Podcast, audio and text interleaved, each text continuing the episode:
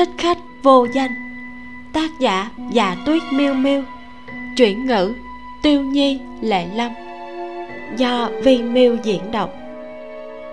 Truyện được phát duy nhất trên kênh youtube vi miêu đọc truyện tình.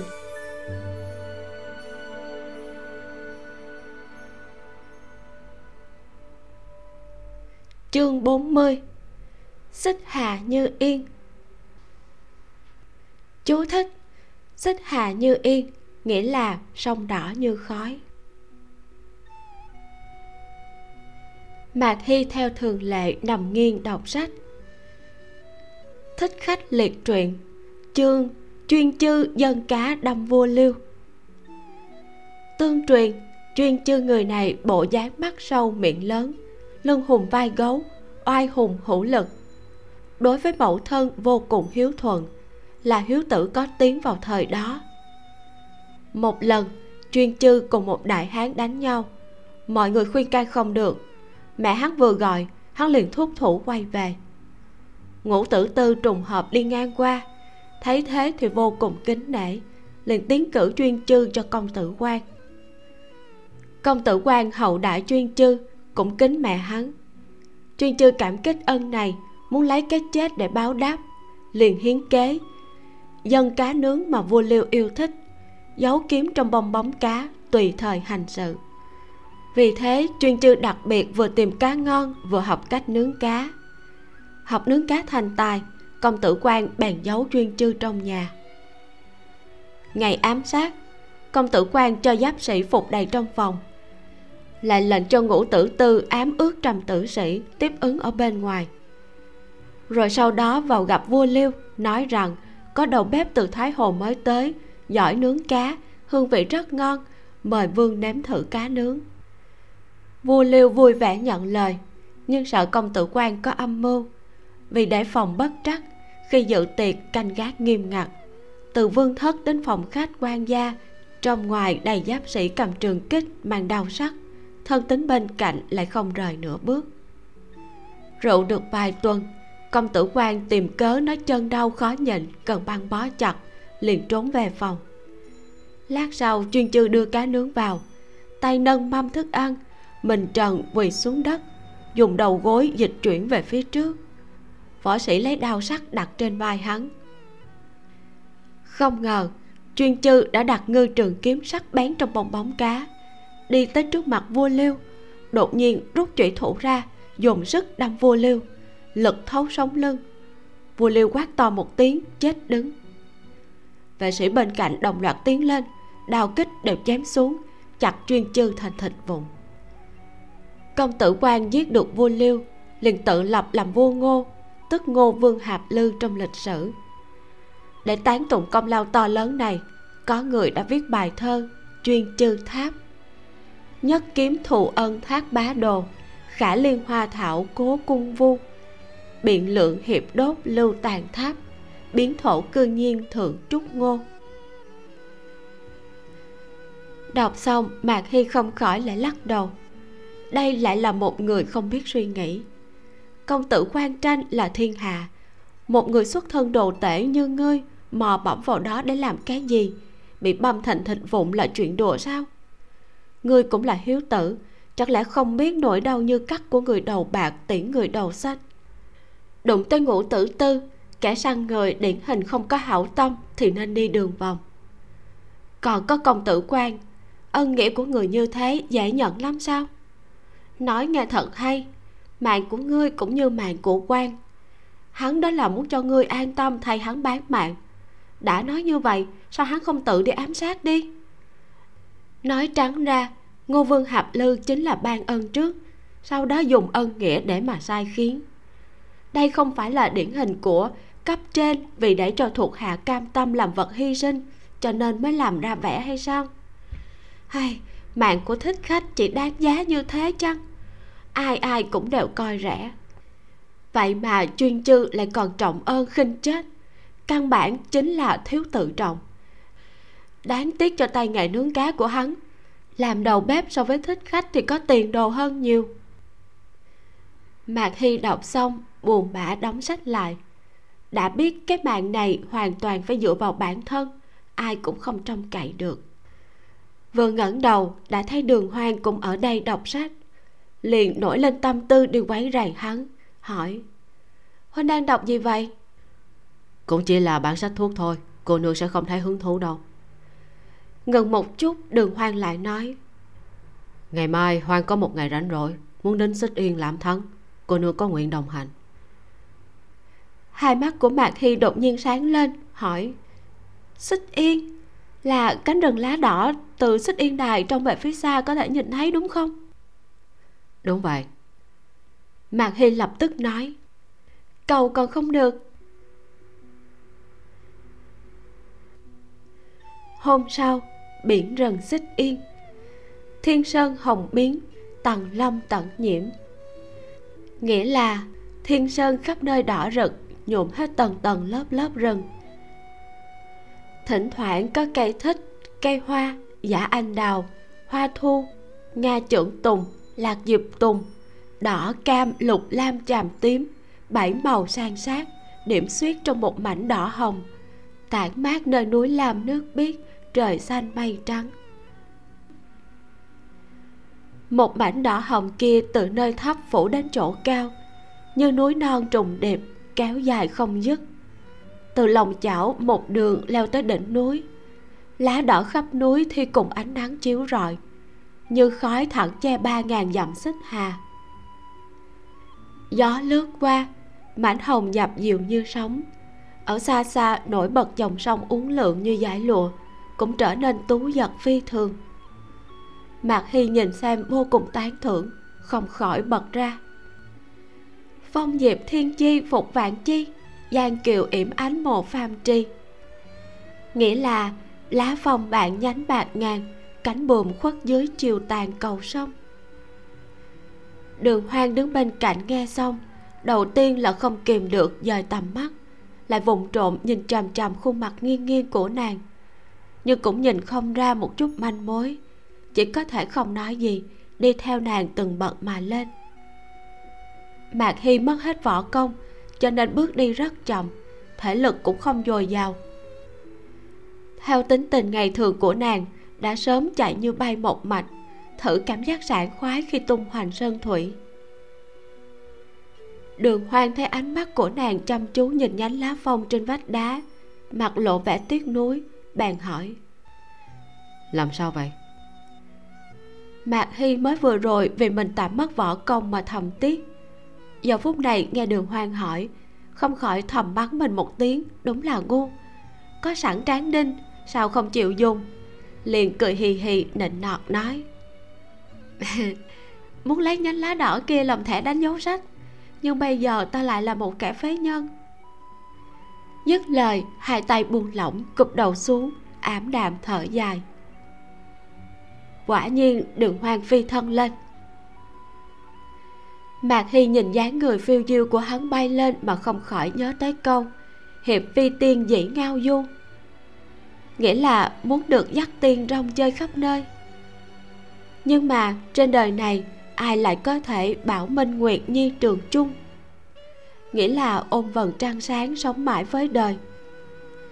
Chỉ là ảo tưởng mà thôi trong phút chốc, đường hoang đã quay lại. Mạc hy nhận nhánh lá đỏ trên tay hắn, mỉm cười, cầm trong tay thưởng thức. Hai người một đường yên lặng hướng đến đỉnh núi. Khi đến đỉnh núi, sắc trời đã tối. Chỉ thấy cách đó không xa có đốt mấy đám lửa trại. Có người múa mang mặt nạ phượng sư hộ báo, lấy phượng làm đầu lĩnh đang rảo bước vào cuộc.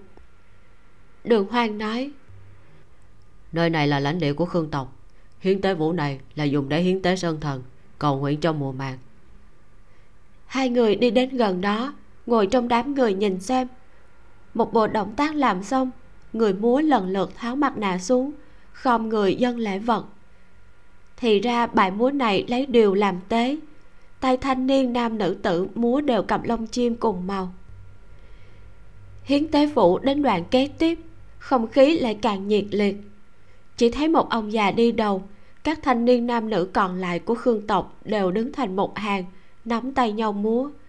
Nam nữ một sướng một đáp, vừa múa vừa hát, lấy rung gối xoay eo làm động tác cơ bản, bước múa vô cùng khoan khoái đa dạng. Khi âm nhạc bắt đầu nhanh, hai hàng nam nữ trao đổi vị trí lẫn nhau, hoặc mọi người bắt tay lần lượt chui qua cánh tay người khác, xuyên qua không ngừng, dần dần không khí lên cao trào khúc sinh ca chấm dứt dư âm vẫn còn vang vọng lượn lờ không dứt. Đường hoang nhìn hai mắt mạc hy thấp thoáng ánh lửa thầm nghĩ. Không biết khi nào sẽ lại được cùng nàng tới đây. Nếu ta mời múa nàng có thể đồng ý không? Chương 41 vua phi hành. Cứ như thế đã yên ả trôi qua 10 ngày hành trăm vấn dược mỗi ngày tiết đồng đều tự chế nước thuốc. Thì ra theo tiến trình chăm cứu, mỗi vị thuốc đều có gia giảm thêm bớt. Tiết thần y à thất bảo cùng dương Đi ngọc này thật sự là có diệu dụng như ông nói sao? Có lẽ là vì thời gian còn ngắn, cho nên mạc hy chưa từng cảm nhận được nhiệt độc khó kiềm chế trong cơ thể như đã nói trước đây. Lão phu thì chăm cho cô nương trong thời gian chưa lâu cô nương tự nhiên chưa thể cảm nhận được diệu dụng của giường ngọc này. Lúc hà chủ môn đã thông hai mạch nhâm đốc cũng dùng cùng loại giường ngọc hỗ trợ sao? Đúng thế. Hà chủ môn tự mình tìm hiểu khắp thiên hạ mới tìm được một tảng đá lớn ở đáy hồ. Tảng đá này có tên là sơn lưu thủy là ngọc thạch trải qua thác nước bào mòn bị chuyển tới thượng du sông mà hình thành nên. Nhưng ngọc thạch của hà trưởng môn không tinh tế hoa mỹ bằng giường ngọc ở nơi này hai canh giờ sau mạng hy ngâm thuốc xong. Thấy loan tố đẩy cửa mà vào. Trong khay gỗ liêm trên tay có hai tá áo lót lụa xếp chỉnh tề. Mộc cô nương, đây là áo chế bằng tơ sống. Khí nóng trong cơ thể cô nương ngày càng nặng, áo lót này có thể trì hoãn một phần. Cảm ơn cô, loan tố. Mạc hy tiếp nhận, dùng ngón tay sờ thử. Quả nhiên là trơn bóng như băng, mềm mại như nước đợi khi loan tố rời khỏi, mạc hy lại dở thích khách liệt truyện ra đọc giết thời gian. Lại nói, sau khi ngô vương hạp lưu lên ngôi, con trai vua liêu là khánh kỵ trốn đến nước về. Khánh kỵ người này thật là giỏi, tay có thể bắt chim bay, bước đi có thể ngăn mảnh thú thoăn thoát như thần, vạn phu không địch được. Ở nước ngô được xưng là đệ nhất dũng sĩ.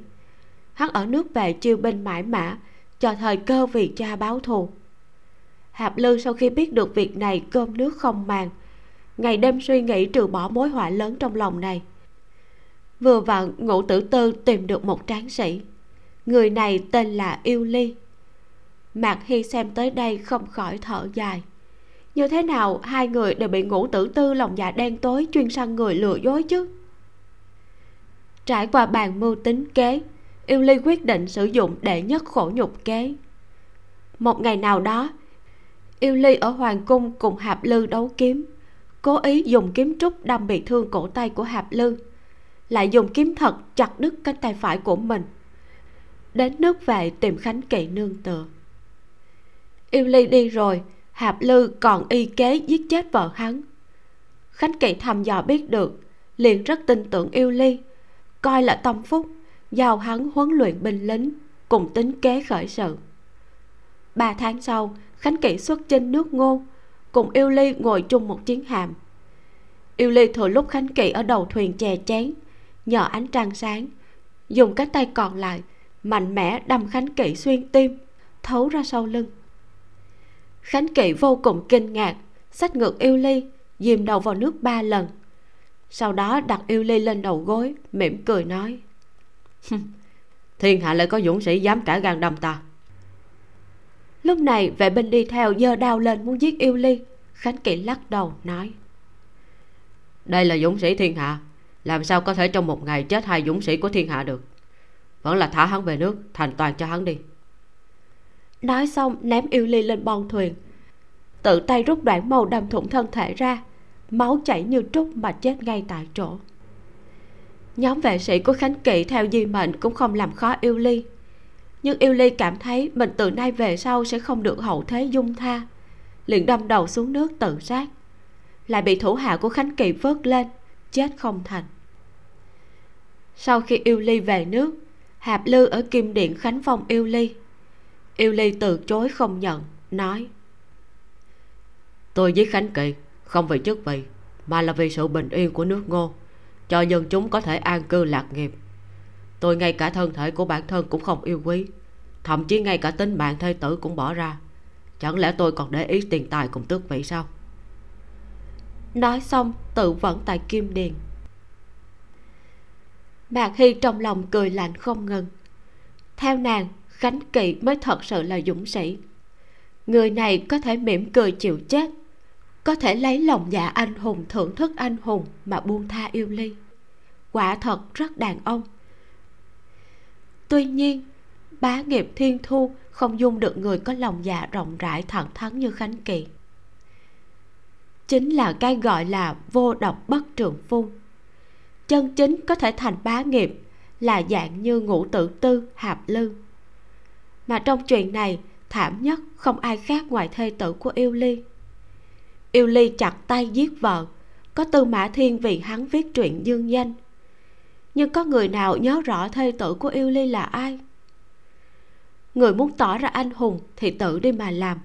Có liên quan gì tới một người phụ nữ đâu. Ngươi thì chết đặng tựa thái sơn.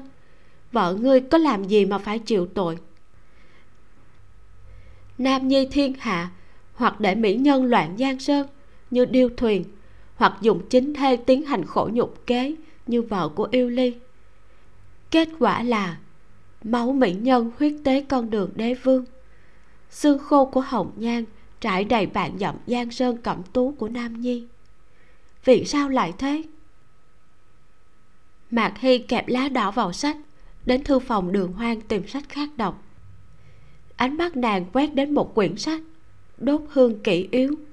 Không khỏi hiểu ý, cười một tiếng, rồi rút ra đọc. Tùy tay lật đến một trang giấy hoa lan có chút ố vàng trên đó viết. Chuyện quá khứ đều là ảo ảnh, núi xanh chỉ nhận mây trắng làm bạn. Khách xưa đến giờ vẫn ướt áo cà sa, thượng trúc giày cỏ tùy ý đi xa. Nước vì có tính núi khó chuyển, chịu đau đem chuyện xưa bỏ ra đầu. Ngay cả vầng trăng còn có lúc tròn lúc khuyết, huống hồ bèo trôi không ở lại. Bài thơ này không có ký tên, chữ viết thanh lệ xác nhận là nữ tử viết. Theo sát phía dưới là một bài túy thái bình. Chữ viết ý vị, thư giãn, thanh tú phóng khoáng. Tình cao ý thật, mày dài tóc mai xanh. Trên lầu nhỏ trăng sáng phối đàn tranh, viết mấy dòng vào gió xuân. Nhớ chàng, tưởng chàng, hồn mộng quấn quýt. Giường êm hương ấm không yên, đêm khuya càng khó tỉnh rượu cuối bài thơ đề một chữ. Tuyệt. Mạc hy đọc qua hai lần, có chút hiểu, lại lật lật sách, không phát hiện thêm gì nữa. Nàng trở lại phòng khách đã thấy đường hoang về tới, đang cầm một quyển sách đọc.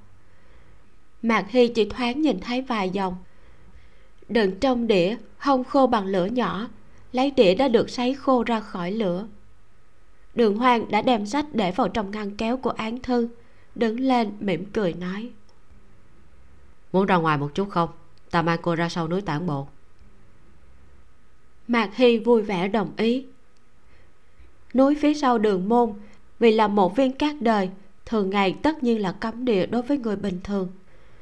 Lúc này hai người đang đi chậm chậm bên cạnh con sông nhỏ dưới vách núi bỗng nhiên, mạc hy phát hiện một con chim ưng toàn thân màu xám tro nhạt, đuôi trắng như tuyết. Ưng non ước chừng lớn cỡ hai con thỏ, đang hấp hối ngã trên bãi cát dưới vách núi đen. Liền đi qua, ngồi xổm nhìn kỹ, phát hiện phần lớn xương cánh của nó đều bị bẻ gãy. Đường hoang ở bên cạnh nói, loài ưng này tên là bạch vĩ hải điêu, chính là loài bay nhanh nhất trong các loài ưng, có mỹ danh là vua phi hành nó hung mãnh giỏi săn bắt. Lại rất có khả năng chịu đói. Có thể liên tục 45 ngày không ăn.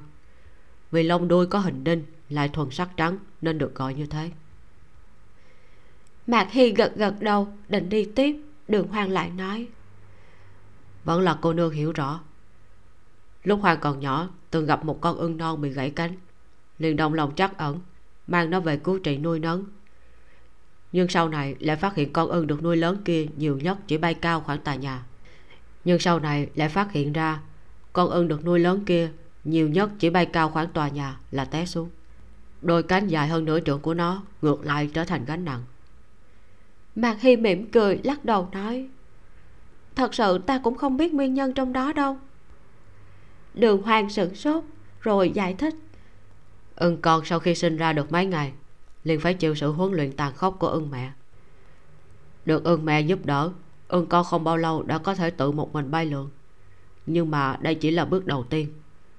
Bước thứ hai, ưng mẹ mang ưng con tới chỗ cao, là ngọn cây hoặc là vách núi. Sau đó thì đẩy chúng xuống. Có ưng con vì nhút nhát mà bị ưng mẹ ném chết. Bước thứ ba, nếu như ưng non bị ưng mẹ đẩy xuống vách núi mà vẫn có thể thuận lợi bay lên, thì sẽ phải trải qua một khảo nghiệm cuối cùng phần lớn xương cánh của chúng nó sẽ bị ưng mẹ bẻ gãy. Sau đó lại đẩy từ chỗ cao xuống. Bước cuối cùng này nhìn như tàn nhẫn, nhưng cũng là mấu chốt quyết định tương lai ưng con có thể bay lượn trên bầu trời hay không. Thật ra, xương cánh của chim ưng có khả năng tái sinh rất mạnh, nhưng mà chỉ sau khi bị bẻ gãy vẫn cố nén đau không ngừng vỗ cánh bay lượn, khiến cho cánh của nó không ngừng thông máu, mới có thể không lâu sau liền khỏi hẳn. Mà cánh sau khi khỏi hẳn liền giống như phượng hoàng dục hỏa trọng sinh, trở nên ngày càng mạnh mẽ. Nếu như không qua được cửa này, ưng con cũng liền mất đi cơ hội duy nhất, vĩnh viễn vô duyên với trời xanh. Mạc hy gật gật đầu, nói, thì ra là thế. Tứ thiếu lúc nhỏ khi cứu trị ưng non, có lẽ là bởi vì đồng bệnh tương liên. Bây giờ chấp trưởng đường môn, có thể nói là bay lên đến tận trời cao. Mỗi ngày nàng đều được ăn ngon nói vài lời tán dương cũng không tốn tiền. Huống chi đường hoang quả thật là giống hùng ưng nhìn đau vỗ cánh dục hỏa tái sinh. Đường hoang nói tạ cô nương tán thưởng. Mạc hy thấy hắn vẻ mặt thản nhiên khen hắn cũng không cảm kích nhưng nàng cũng không để trong lòng vẫn đi về phía trước. Chương 42 hầm ưng đường hoang mang đến một con chim hình thể cực lớn, là bạch vĩ hải điêu, nhưng không phải con mấy ngày trước đã gặp. Con chim này thật không may, vừa trải qua đẫm máu trọng sinh mới có thể vỗ cánh trời xanh, liền bởi vì tham ăn mà rơi vào ma trảo của đường hoang. Không hiểu thằng nhãi này vì sao lại nổi lên ý niệm thuần ưng trong đầu.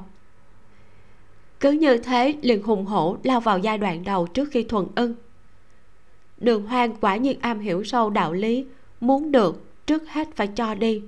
Mật ngọt tới trước đút cho ưng ăn ngon, khiến nó giống như quả bóng bơm đầy hơi. Không tới mấy ngày liền mập mạp cường tráng. Nhưng lúc này, mỡ ưng chỉ là mỡ dư, muốn thành công phải lấy ra, biến thành cơ bắp mới có sức mạnh.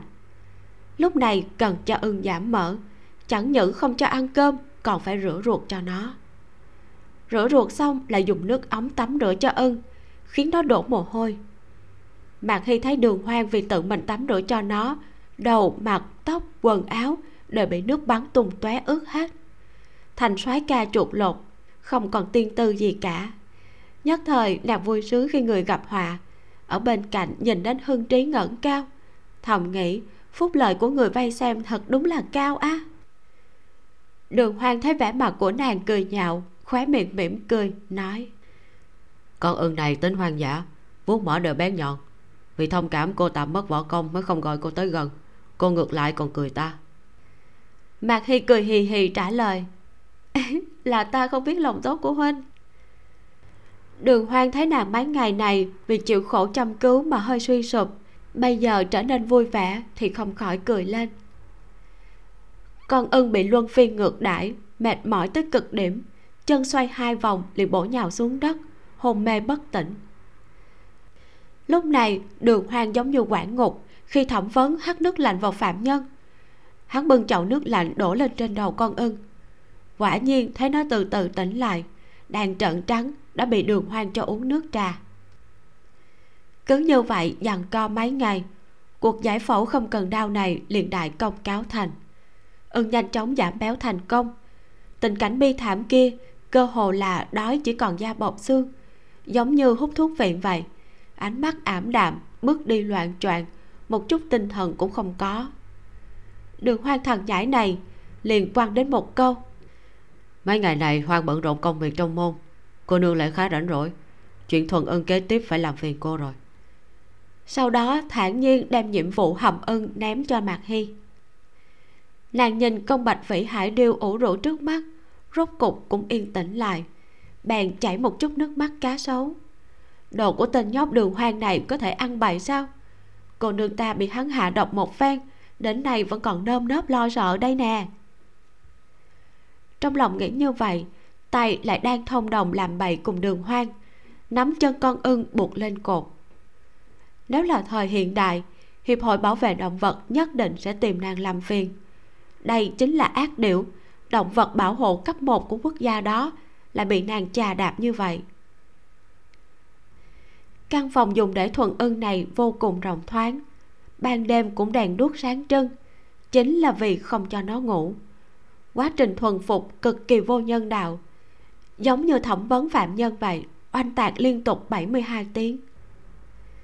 Chuyện cực kỳ tàn ác như thế, mạc hy tiếp nhận ba ngày.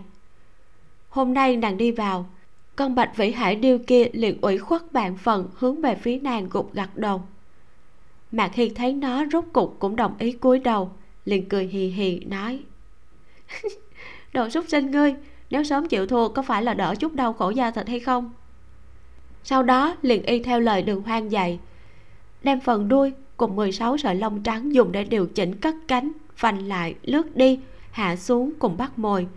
Dùng một sợi dây độ căn dạng thích hợp buộc lại như vậy, vừa có thể cho nó bay, lại vừa có thể phòng ngừa nó vượt ngục trên không. Sau đó, mạc hy đeo miếng bịt mắt cho nó, lại dùng một loại còi tần số thổi đi thổi lại nhiều lần bên tai nó, cho nó nhớ kỹ, rồi mới mang nó ra ngoài hóng gió. Trên sân huấn luyện đã chuẩn bị sẵn thỏ, bồ câu được buộc bằng dây thừng. Mạc hy thấy tất cả đã được sắp xếp, liền tháo bịt mắt của chim ưng xuống cho nó đi bắt vật săn. Con súc sinh này quá đói, như hung thần ác sát liều mạng bắt mồi, ăn đến bụng tròn xoe mới nửa bay nửa nhảy trở về bên chân mạc hy, giống như tranh công cọ cọ ống quần của nàng. Mấy ngày kế tiếp, mạc hy liền cho nó đi săn, nhưng không cho nó ăn đến miệng. Lặp lại nhiều lần như thế, đến cuối cùng mới cho nó được như ý. Trong quá trình này, nàng dần dần tháo mấy sợi lông chim ra cho đến cuối cùng thì tháo toàn bộ ra. Như thế trải qua nửa tháng, dưới sự huấn luyện của mạc hy, con ưng này đã hoàn toàn có thể căn cứ theo những tiếng còi khác nhau để thực hiện các động tác, cất cánh, đi săn, triệu hồi, vân vân. Vả lại mà khi vừa triệu hồi, súc sinh này sẽ tự động nhanh chóng từ trên cao lao xuống trở về, hấp ta hấp tấp ăn thức ăn mạc hy chuẩn bị cho nó hôm nay đường hoang mạc hy hai người dùng cơm trưa xong liền đi thả ưng mạc hy vừa thổi còi nó tự như mũi tên bắn vào trời xanh xoay quanh một vòng sau lại bay càng ngày càng cao. Dần dần chỉ còn một chấm nhỏ. Đường hoang nhìn nàng ngẩng đầu nghiêng mặt hòa nhã nói. Nó rất thích cô đấy. Bây giờ ngay cả ta đút ăn nó cũng rất bên báo có lẽ là do ta đối với nó ác nhất mạc hy cười hì hì. Khi cô nương rời đi hãy mang nó theo. Nếu để lại đây nó sẽ bướng bỉnh không chịu ăn uống tới chết đói. Mạc hy không đáp lại nói. Tịnh nhi ở kim lăng nhờ đường môn chiếu cố vậy. Nghe cách nói của đứa nhỏ này hình như đã từng đi học. Không biết vì sao gia đạo xa suốt mới nghèo túng đến mức này. Chuyện của tịch nhi lục vân sẽ sắp xếp thỏa đáng. Huống chi đường môn vốn thu dưỡng cô nhi để tài bồi cô nương không cần lo lắng nhưng mà cô bé này đối với cô nương có chút không muốn xa rời. Có lẽ sẽ càng muốn đi theo cô hơn. Mạc hy lại mỉm cười, lắc đầu nói, cuộc đời này ta sẽ không gánh vác thứ gì ngoài trừ tính mạng của mình. Nữ hài tử mười mấy tuổi trước mắt này đứng trong một mảnh chiều thu ánh vàng nhàn nhạt, cười như băng tuyết mới tan. Giọng nói như gió xuân ấm áp thổi qua, lại nói ra một câu như vậy đây không phải là lần đầu tiên đường hoang thấy nàng cười. Nhưng hắn bỗng cảm thấy bệnh tim đập nhanh đã khỏi hẳn nhiều năm, lại tái phát. Một cảm giác đau đớn kịch liệt đột nhiên xẹt qua trái tim. Mạc hy cũng đã xoay người đi về phía trước, hiển nhiên không chú ý tới đường hoang đang nắm chặt hai tay giấu trong tay áo. Nàng là một hùng ưng muốn có đôi cánh có thể bay cao tận chân trời, mà không phải là con ưng non cần một đôi cánh ôm ấp chương 43 thả đèn hoa sen. Đã nhiều ngày, đường môn văn đèn kết hoa bọc dịch vội vàng, từ trên xuống dưới đều việc chuẩn bị cho đại điển kế vị trưởng môn vào ba ngày sau. Đã phát thiệp anh hùng cho các môn phái trên giang hồ. Mời phần lớn ngôi sao võ học cùng những tài năng kiệt xuất trong đám thanh niên tới. Bởi vậy, ngoại trừ khi chăm cứu, ban ngày rất ít khi thấy bóng dáng đường hoang mấy ngày nay chăm cứu dược liệu đã tiến vào giai đoạn gây cấn. Mạc hiên ngoại trừ mỗi ngày chịu khổ vì chăm kim và nóng bức bình thường thả ưng đọc sách cũng rất thản nhiên tự đắc. Hôm nay mạc hiên theo thường lệ từ thùng nước thuốc đi ra, thay áo lót, không khỏi thầm than, áo tơ tầm này chất liệu thật là tốt. Mấy ngày liền sau khi ngâm nước thuốc mặc vào, làn da cũng thấy thư hoãn không ít nhưng mà quá xa xỉ khó kiếm. Sau khi rời khỏi nơi này, tất cả những bệnh nhà giàu của nàng đều phải trị mới được. Lúc ăn cơm chiều, mạc hy lại cảm thán một hồi. Chỉ nói chung đào thọ linh chi đừng cải trắng nước sôi trước mặt mà nói. Món ăn cách nấu phức tạp, chi phí vật liệu mắc đến mức cả tím nướng của giả phụ cũng không bề kịp. Cái tên cải trắng nước sôi tất nhiên là món ăn của đất thục nhưng lại không đi theo con đường chua cay nhiều mỡ. Nghe tên nhìn món, đều giản dị tự nhiên. Trong trường hợp này, liền biểu hiện rõ công phu chế biến thượng thừa. Nước sôi, kỳ thật chính là nước canh nguyên chất được lọc trong. Canh này lấy gà mái, vịt mẹ, sườn heo, thịt chân giò hun khói, ốc khô cùng các loại nguyên liệu khác nhau nấu chung đến sôi. Nạp rượu gia vị, hành tỏi và các loại gia vị điều chế ít nhất hai canh giờ. Lại băm phần thịt ức gà đến nhuyễn, thêm canh khuấy thành dạng sệt, đổ vào nồi để hút lấy tạp chất. Sau mấy lần như vậy, nồi canh vốn đục sẽ trở nên trong suốt như nước sôi. Mùi thơm nồng đậm thuần hậu, không dầu, không ngấy, thấm vào ruột gan. Mà cải trắng phải chọn loại cải còn non, chỉ lấy mấy lá vàng non mềm ở giữa tâm trụng sơ sau đó lại rửa bằng nước lạnh. Loại bỏ vị tanh. Sau đó lại dùng canh trong như nước sôi xối vào cho đến chín. Nước canh dùng để xối vào cải trắng không thể dùng lại. Cuối cùng, chèn cải trắng vào đáy đồ đựng, nhẹ nhàng đổ canh mới vào. Thành phẩm. Tương truyền, đầu bếp sáng chế ra món này, vì người đời đều hạ thấp món tứ xuyên, chỉ biết tê cay, thô tục quê mùa. Vì phá vỡ lời đồn nhảm này cho nên mới khổ công suy nghĩ. Trải qua hàng trăm lần thử nghiệm mới đột phá sáng chế ra món này. Mạc hy gật gật đầu nói um, món ăn này chính là tuyệt phẩm trong các món ăn. Đưa cực phồn cùng cực giản đạt tới cảnh giới tuyệt hảo. Rất giống như trong võ học. Hai người ăn cơm xong đường hoang đề nghị đi tản bộ. Mạc hy đương nhiên khách tùy ý chủ. Không biết cô nương còn nhớ việc câu đố không đương nhiên là ta nhớ rõ. Vậy ta đây ra đề mục. Khi hoa nở mười dặm đường đều thơm. Yên tĩnh soi bóng xuống nước tiếng thơm nhiều năm. Thân phấn tuyết gầy chìm trong nước. Mâm cao phỉ thúy sáng trong đêm. Núi xanh xa sóng trăng dài. Mây chiều bóng thu chiếu tiêu tương. Hồn say rượt đuổi mộng lăng ba gửi gắm gió tây theo đêm lạnh. Là hoa sen mạc hy âm thầm thở dài một hơi. Cái này rất rõ ràng căn bản không cần đoán. Đúng rồi. Mạc hy theo đường hoang một đường đi chậm. Khi tới lăng ba trì sắc trời đã tối đen. Chỉ thấy trước mắt ngàn đóa hoa sen chuyển động trên ao. Nhìn kỹ mới biết đây là đèn hoa sen làm từ sa mỏng. Hàng trăm đóa hoa tỏa sáng trong nước như mơ như ảo như thật trong lòng bạc hy hồi hộp. Chẳng lẽ hộp thủy tinh nhuận phu cao kia thật sự là có ý hái lan tặng thường? Nàng xoay người nhìn đường hoang. Đường hoang cũng không biết từ chỗ nào biến ra một chiếc đèn hoa sen tinh xảo thật lớn đưa cho mạc hy. Trên đó có tô điểm mấy viên trân châu, giống như sương sớm lóng lánh. Nhẹ giọng nghiêm túc nói, chuyện hoang muốn cô nương làm chính là cầu nguyện thả đèn rồi đưa cho nàng một tờ giấy hoa sen. Mạc hy nhìn mắt hắn chiếu ra hình hoa đăng đang chuyển động. Trong lúc nhất thời, yên lặng không nói gì. Sau một lúc lâu, rốt cuộc đề bút nhanh chóng viết lên trên giấy hoa sen, rồi gấp lại để vào trong hoa đăng. Đường hoang thấy động tác của nàng như thế, cảm giác không yên trong lòng hơi hoảng lại trên mặt lộ ra vài phần vui mừng.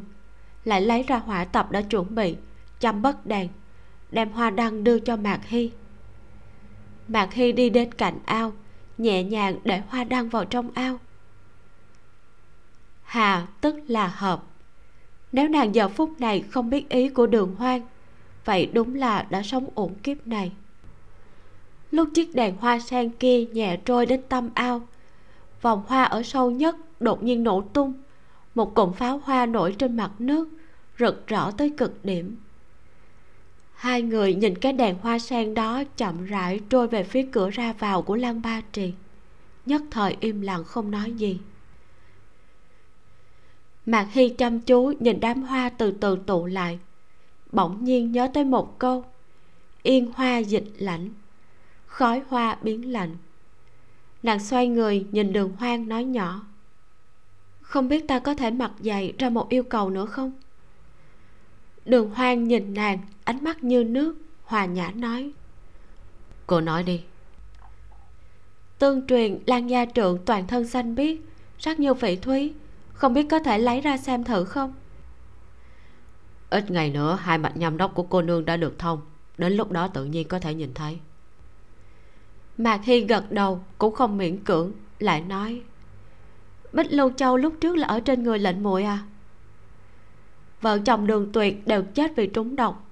Những năm gần đây, bích lưu châu không ở trên tay đường hoang thì ở trên tay đường tiểu thư. Huống chi, đường hoang cùng đường tiểu thư thất lạc nhiều năm. Lúc đó, hai người đều còn ít tuổi. Nếu muốn nhận nhau, phải nhờ vào tính vật mới có thể xác định. Khả năng bích lưu châu ở trên người đường tiểu thư nhiều hơn một chút. Vậy. Gia phụ gia mẫu, vô cùng yêu thương muội muội từ khi muội ấy sinh ra liền đem bích lưu châu cho muội ấy. Vậy bích lưu châu cũng từng chui vào cơ thể cô ấy sao? Việc đó thì thật là không có. Đường hoang thầm nghĩ chẳng lẽ nàng cũng đã biết rồi? Đành vậy cuối cùng thì cũng sẽ biết thôi. Xin lỗi đã gợi lên chuyện thương tâm của huynh. Không sao. Đêm nay đường hoang không về thanh huy cát một bình mạc hy trở lại thanh huy cát, nằm trên giường ngọc mơ một giấc mơ. Thiếu niên 12 tuổi, tay cầm chui kiếm dạy nàng luyện kiếm. Lúc đối kiếm, là bởi vì sợ ngộ thương nàng học nghệ không tinh chỉ dùng ba phần nội lực. Kết quả ngược lại bị nàng toàn lực làm bị thương. Không biết vì sao, vốn chỉ là hổ khẩu đổ máu máu kia lại chảy không ngừng cuối cùng, trước mắt chỉ còn lại một mảnh đỏ sẫm. Khi mạc hy tỉnh lại, phát hiện mồ hôi lạnh đã ướt đẫm áo lót. Lúc loan tố tiến tới hầu hạ, ánh mắt nhìn mạc hy cực kỳ phức tạp. Vài lần muốn nói lại thôi, cuối cùng cái gì cũng không nói. Chương 44 bỏ qua. Ba ngày sau mạc hy thay xiêm y lúc mới tới của mình, đem hộp thủy tinh khắc thược dược để trên án trong thư phòng đường hoang. Vào ngày đường môn đông người nhất, quay người bỏ đi. Sùng diêu đài lúc này chiên trống vang trời, chén khay chứa đầy rượu ngon. Quả thật, sùng diêu đài trong tay đường hoang mới có thể phát huy hết công dụng, mà nàng lại không thể lên đài cầm chén nâng ly. Sau khi đã thông hai mạch nhâm đốc chân khí trong cơ thể vận hành so với lúc trước thông thuận không chỉ gấp 10 lần. Cả người cũng quét sạch mệt mỏi trong quá trình chăm cứu. Quả thật thân nhẹ như yến, tinh thần gấp trăm. Tâm tình của mạc hy cũng dần dần mở rộng theo thân pháp. Phát huy khinh công đến mức tận cùng bay lên. Công phu đã mất, nay được hồi phục càng trân quý hơn. Trong chốc lát đã đến bờ xa hà. Người chèo bè kia quả nhiên đang ngồi giữa mảnh cỏ lau rậm rạp hoang vu. Mạc hy vái chào, cung kính mười phần, nói, kính xin tiền bối ra tay giúp tôi qua sông. Người có trang phục như ngư ông hoàn toàn không để ý tới nàng, chỉ ngồi yên xếp bằng, ngân mắt nhìn nước sông cuồn cuộn trước mặt. Giây lát sau, ông ta bỗng nhiên đột ngột đứng lên, cũng không nhìn mặt hy một cái, trong nháy mắt đã cách xa mấy trường hà trưởng môn xin dừng bước. Mạc hy dùng ba phần nội lực đem thanh âm thanh thúy truyền ra ngoài. Hà quần thanh cũng không xoay người phút một cái đến bên cạnh mạc hy. Đang muốn thi triển đại cầm nã thủ chế trụ cổ họng nàng, mạc hy đã khéo léo lướt tránh, nhanh chóng cách xa một trường. Hà quần thanh a một tiếng, lúc này mới xuất ra ba phần công lực phi thân lên. Lộ số võ công của ông ta phi thường bá đạo hoàn toàn chỉ công không thủ. Hai người đại khái giao đấu 30 chiêu hào quần thanh dần dần dùng tới năm phần lực. Mạc hy nhận khinh công xảo diệu chuyển bước tách người thuận thế rút nhuyễn kiếm bên hông ra rút nội lực vào hết sức chăm chú cùng hào quần thanh so chiêu. Con nhóc người cũng có chút công phu đó. Hào quần thanh cười một tiếng trưởng pháp dần dần dày đặc bất tri bất giác là dùng thêm một phần nội lực lúc đầu, kiếm thế của mạc hy còn nhẹ nhàng. Dần dần liền cảm thấy kiếm của mình bị trưởng lực đối phương đè xuống. Có một lực hút kéo dài không dứt, khiến cho kiếm của nàng không điều khiển được lệch qua. Dần cảm thấy khó chống đỡ. Vốn ý của nàng là chiêu chiêu đâm vào cổ tay hà quần thanh. Nay lại thành kiếm dán vào chưởng của hà quần thanh. Trong nháy mắt, hai người đã qua hai trăm chiêu. Hà quần thanh lại a một tiếng, nói không thể ngờ, người tuổi còn trẻ lại được kỳ duyên như thế. Rõ ràng phát hiện ra, mạc hy đã đả thông hai mạch nhâm đốc. Nói tới nói lui, ra tay lại càng tàn nhẫn. Mạc hy thấy tình thế không ổn, trường kiếm ngăn trước ngực, múa kiếm tạo thành một màn sáng, vừa vội vàng thối lui, miệng vừa nói. Cuộc đời này của hà Chưởng môn đã không thể giúp người mình tưởng nhớ qua sông cần gì mỗi ngày ở đây lừa mình dối người? Vốn nàng chỉ định thử thân thủ. Nhưng mà ai ngờ lại biến khéo thành vụng liên lụy luôn mạng nhỏ chứ. Cùng hà quần thanh tuyệt thấy cao thủ như vậy so chiêu? Thật sự là cơ hội ngàn năm một thuở. Dù biết rõ không địch lại cũng muốn mạo hiểm thử một lần. Thế chủ của hà quần thanh quả nhiên chậm lại nói. Ngươi là gì của nàng? Mà khi từ trong lòng lấy ra một vật tùy ý ném ra vừa nói đây là di vật của cố nhân hà chủ môn. Hà chủ môn xem thì biết. Vừa lấy kiếm hộ thân, vừa lùi lại mấy bước. Hà quần thanh phi thân bắt lấy tờ giấy hoa lan kia. Ông ta lướt qua bài thơ một lần, bỗng nhiên ngay ngốc tại chỗ. Gió thổi qua đấu lạp trên đầu ông ta, lộ ra khuôn mặt tan thương trầm nghiêm. Trong mắt hiện rõ sự vô cùng hối hận. Bỗng nhiên ông ta quỳ gối xuống đất, khàn giọng khóc không ra tiếng tiểu làng nàng tôi gì phải đi theo hắn dẫn đến chết ở đường môn. Trong giây lát ông ta lại lớn tiếng quát hỏi. Cái này ngươi lấy được ở đâu? Lúc làm khách ở đường môn ngẫu nhiên có được. Mạc hy than nhẹ một tiếng rồi nói. Lời kia của hà chủ môn sai rồi. Chắc hẳn hà chủ môn nhận ra được bút tích của lâm tiền bối bài thơ này ý tứ rõ ràng là vì hết sức tương tư đối phương, lại không được đáp lại. Mới hạ quyết tâm chặt đứt tơ tình bỏ đi xa. Mà bài phía dưới đường tuyệt tiền bối viết rõ ràng là nói, cô gái nhớ thương người trong lòng, lại cũng âm thầm nói hết tình cảm luyến mộ của bản thân đối với cô gái này. Đường tuyệt viết bài tiểu lệnh này, câu trên miêu tả tâm tư, bộ dạng cùng thần thái của người trong khuê phòng. Câu dưới viết tình cảm tương tư tương ức mong nhớ ngày đêm, hồn mộng quân quanh gia nhân tình cảm đồng nàng phòng không một mình. Đối mặt với giường êm hương ấm, sao lại nói đến uống say rồi tỉnh? Mà uống say rồi tỉnh ở đây là ám chỉ, nữ tử này từng mượn rượu giải sầu, dùng say rượu để thoát khỏi nỗi khổ tương tư. Tình cảm luyến mộ của đường tuyệt đối với lâm tích đã biểu lộ ra ngoài. Lâm tích lại quyết định cắt đứt tình cảm vì không được quan tâm vì thế, mạc hy suy luận, người mà lâm tích luyến mộ trong bài thơ tuyệt đối không phải là đường tuyệt. Người lâm tiền bối đau khổ thương nhớ trong bài thơ chính là tiền bối đúng không? Nhìn thần thái của hà quần thanh, dám chắc là tám chín phần mười rồi. Hà quần thanh khàn giọng nói, uổng cho ta cả đời si mê võ học, lại ngại cho danh phận thầy trò. Nhiều năm như vậy đã làm tổn thương tình cảm của tiểu lan. Đến khi ta hoàn toàn tỉnh ngộ thì tiểu lan đã rời khỏi thục sơn gã làm bơ người. Cuối cùng cùng ta thiên nhân vĩnh cách. Ngừng lại một chút ông ta lại lấy tay đấm ngực giọng căm hận nói. Nhưng nếu không có đường tuyệt làm sao tiểu lăng lại chết chứ? Mạc hy than nhẹ một tiếng nói. Tiền bối nói như thế vẫn sai rồi. Tiền bối cũng nói nhiều năm qua mình cô phụ một mảnh thâm tình của lâm tiền bối lâm tiền bối đổi tên thành tích, vì tỏ rõ ý chí. Quý trọng tình cảm của đường tuyệt tiền bối đã chờ đợi bà ấy. Việc khác không nói, năm đó lâm tiền bối vì thương nhớ tiền bối không được đáp lại mà ảm đạm rời đi.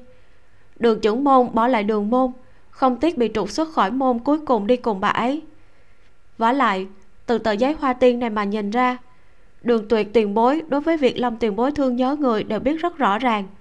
Hành động này của ông ấy lại càng đáng quý lâm tích đổi tên là chuyện sau khi rời khỏi phái thục sơn.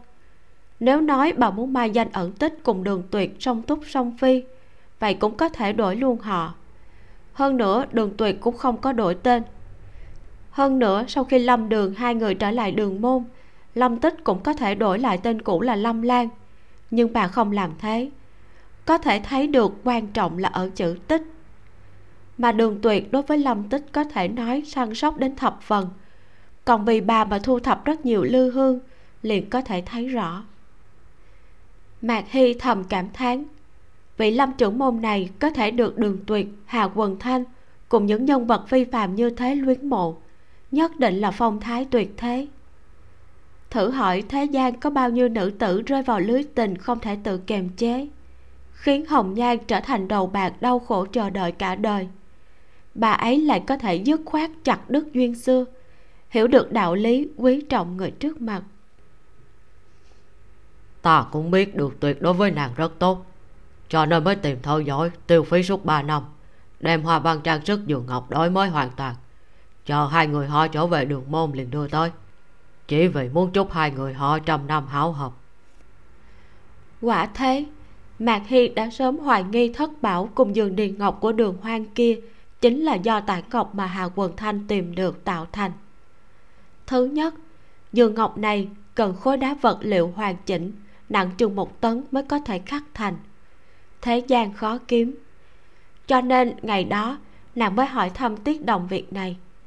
Dù sao, hà quần thanh cũng từng đã thông hai mạch nhâm đốc, cũng cần có vật phụ trợ. Thứ hai, nếu giường ngọc này là lễ vật hà quần thanh sư phụ tặng đồ nhi tân hôn, liền thuận lý thành chương. Mà hà quần thanh cho cái giường ngọc này cũng coi như là nhọc lòng. Hai bên giường ngọc điêu khắc phong lan lư hương. Có thể nói, tập hợp cả hai thứ mà cuộc đời lâm tích thích nhất vào một thể. Khối thể bài bạch ngọc khắc hoa lan kia là vật của lâm tiền bối.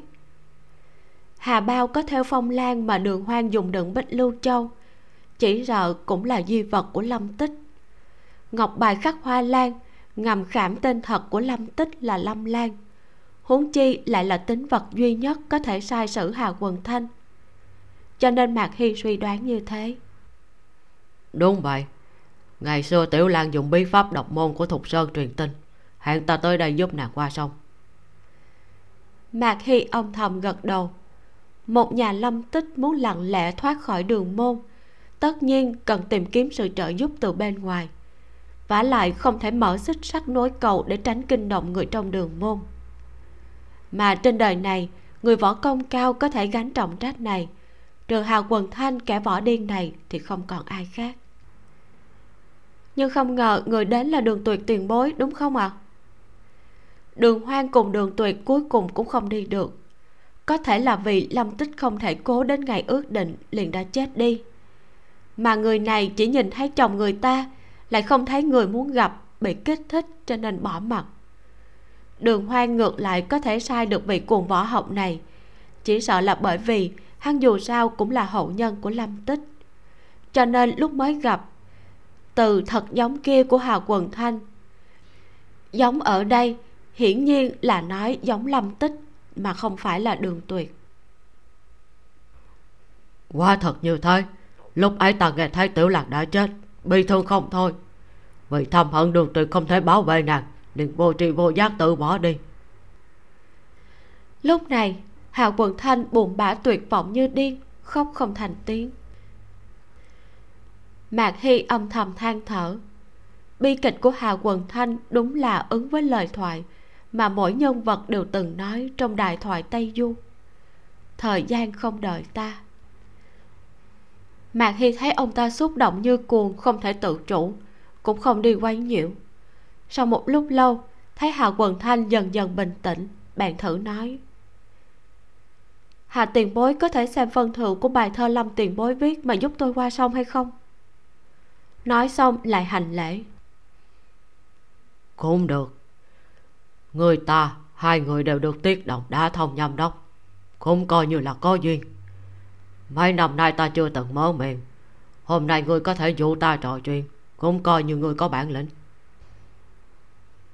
Mạc hy âm thầm thở phào nhẹ nhõm nhẹ nhàng nhảy lên bè trúc thầm nghĩ cuối cùng cũng có thể thuận lợi rời khỏi nơi này. Hà quần thanh vừa chống sào trúc vừa khàn khàn nói nhỏ. Ta vẫn nghĩ tiểu lan là vì đường tuyệt mới không tiếc phản bội bốn môn rời khỏi thục sơn cho nên nhiều năm qua mới canh cánh trong lòng. Nay mới biết nàng là vì ta nên mới thất vọng rời đi. Vì thế càng phiền muộn. Giờ phút này hà quần thanh như già đi mấy tuổi. Trên mặt hiện rõ sự thương nhớ hối hận buồn bã. Lặng im một lát ông ta lại nói. Ta thấy người tuổi còn nhỏ kiếm pháp đã không tầm thường. Thêm một thời gian nữa nhất định sẽ thành châu báu hôm nay người bại sớm bất quá là bị thua ở nội lực mà thôi. Luyện nội công tuyệt không thể nóng vội. Mà khi lâm trận đối địch nếu như trên tay có cầm tuyệt thế thần binh thì có thể bù lại một phần nội lực. Ta tặng ngươi một vật. Ngươi đi thục sơn lấy bội kiếm thừa ảnh của ta đi. Ngừng lại một chút ông ta lại buồn bã thở dài nói. Năm đó ta đi khắp thiên hạ tìm kiếm thanh kiếm này không tiếc lỡ hẹn với tiểu lan, bỏ qua lễ trưởng thành của nàng. Ta xứng đáng rơi vào kết cục hôm nay. Mạc hy làm như không thấy ông ta hối hận. Nàng hỏi, là thừa ảnh, một trong ba cây kiếm được nhắc đến trong liệt tử than vấn sao? Vừa thầm oán, nào có người tặng đồ cho người ta, còn bảo người ta tự đến nhà mình lấy chứ. Nhưng ngoài miệng cũng không dám đắc tội ông ta nửa phần nếu lúc này mà chọc hào quần thanh nổi giận bỏ lại nàng trên bè trúc cho dù nàng không bỏ xác trong bụng cá cũng vạn vạn không thể qua được cơ quan dưới đáy sông. Đúng thế đây là ân tính trưởng môn của ta. Người giao cho đương nhiệm trưởng môn cù diệu là được. Nói xong hào quần thanh vứt cho mạc hy một khối mặt ngọc có khắc một chữ hà. Mạc hy gắt gao nắm chặt khối ngọc đen nhánh như mực trong lòng bàn tay không khỏi lại oán thầm một trận. Ngài tốt xấu gì cũng cẩn thận một chút chứ. Nếu như rơi xuống nước chảy xiết, cô nương ta không thể tìm nó trở về đâu. Chương 45 bắt người tay ngắn. Trong mưa lạnh rã rít, mạc hy không che ô, lẻ loi một mình đi giữa ngõ hẹp lót gạch xanh không người. Bỗng nhiên nàng dừng bước, nhẹ nhàng thở dài một hơi, rồi nói lục vân, cô đã theo tao qua ba ngõ nhỏ rồi. Tứ thiếu có gì phân phó sao? Trong ngõ bên cạnh đi ra một cô gái áo lục, che chiếc ô màu khói bằng dây dầu, có vẻ cảnh tử đằng. Bước đến, lắp bắp mở miệng nói mậu cô nương, xin thứ tội. Lục vân tuyệt không có ý xấu. Có thể dời bước đến cúc thủy cát một lát không?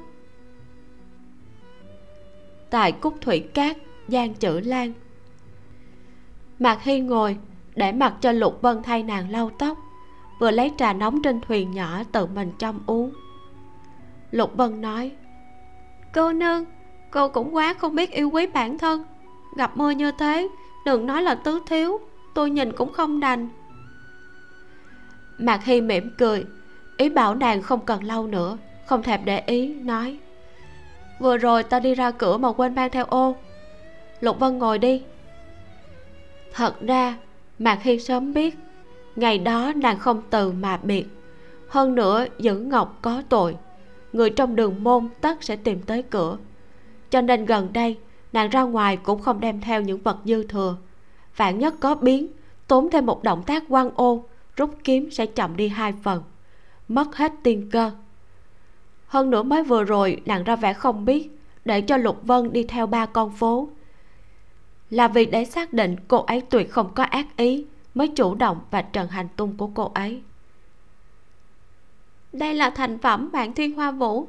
Xin cô nương đánh giá xem sao. Tứ thế bảo tôi chuyển lòng biết ơn tới cô nương.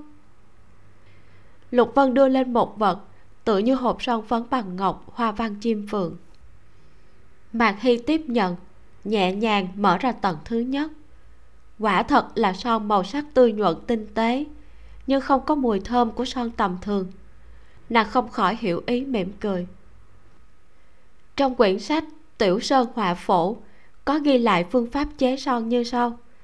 Lấy hai phần son để dưới nồi nước sôi, đựng trong đĩa hong khô bằng lửa nhỏ. Sau khi khô, lấy ra khỏi lửa. Sau đó lấy phần tinh túy nổi lên trên nước ấm, bỏ đi phần cặn càng tuyệt hơn. Thì ra người này ngày đó thật sự đang đọc sách chế son. Chần chờ một lát, lục vân lại lấy ra trong lòng một phong thơ đưa cho mạc hy, nói, đây là loan tố cô nương dùng bầu câu đưa tin nhờ lục vân chuyển thay.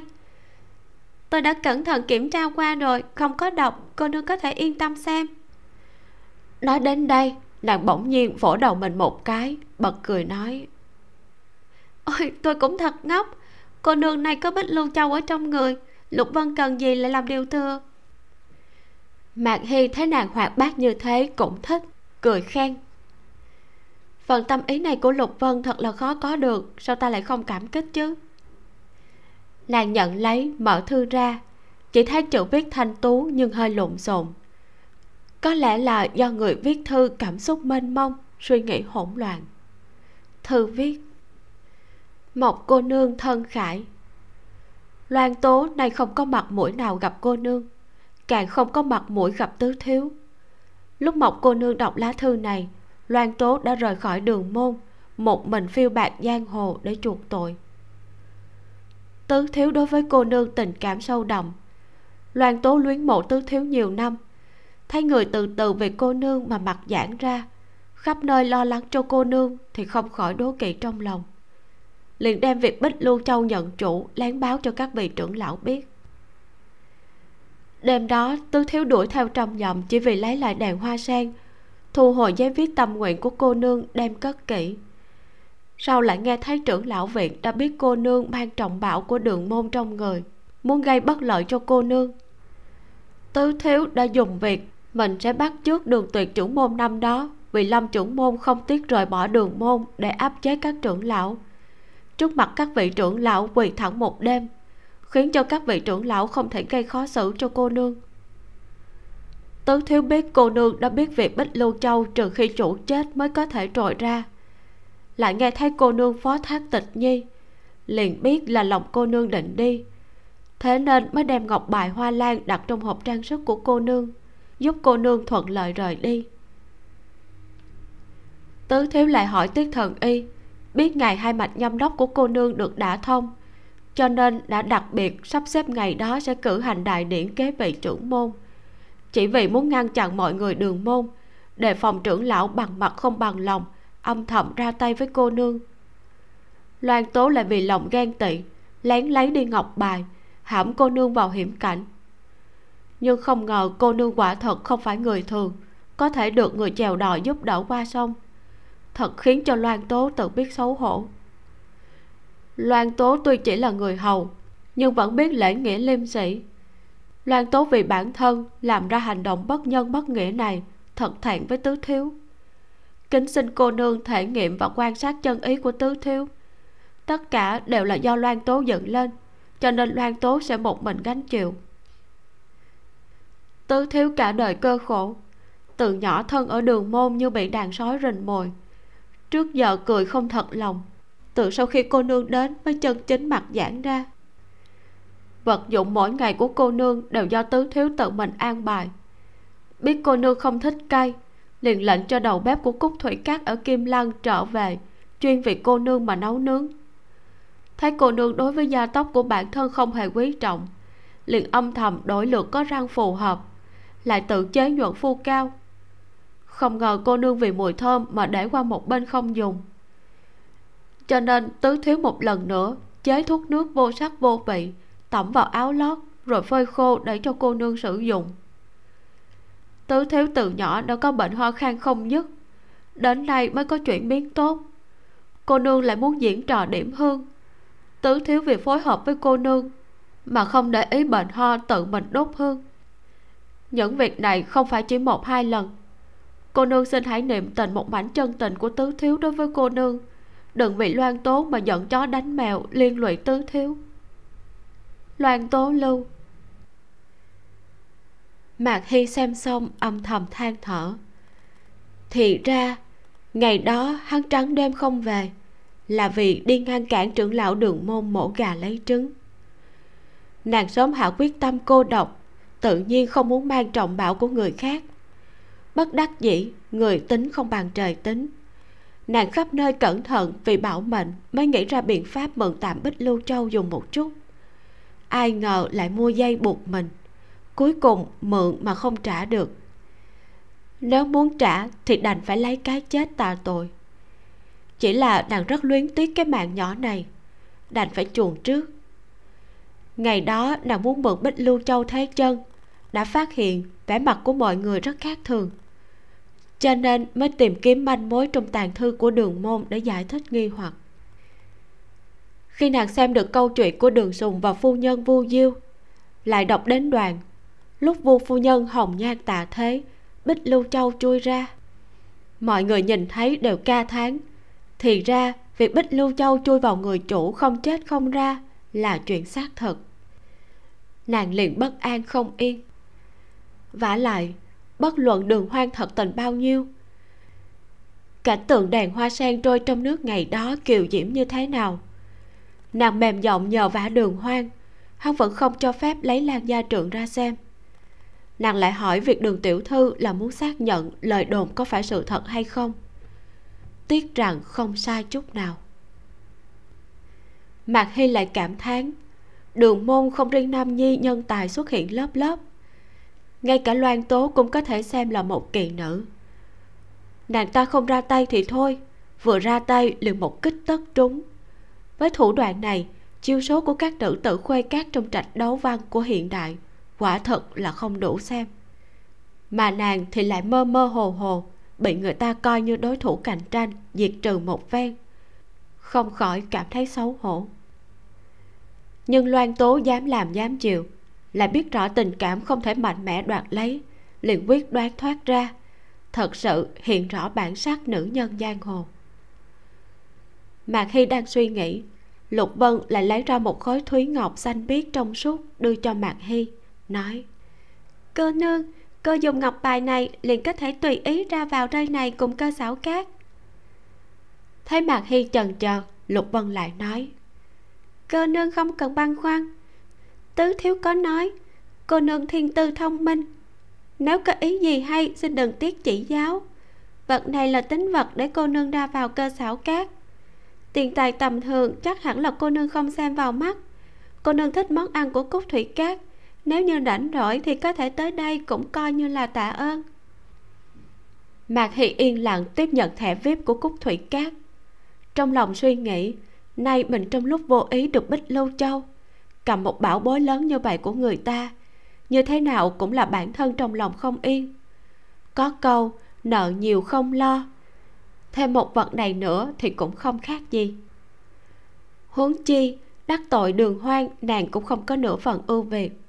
Việc khác không nói, nếu như bức hắn quá, đến mức cá chết lưới rách, đem chuyện trong người nàng có bảo vật truyền ra, không cần đường môn tự mình động thủ mỗi ngày người đuổi giết nàng đâu chỉ trăm ngàn.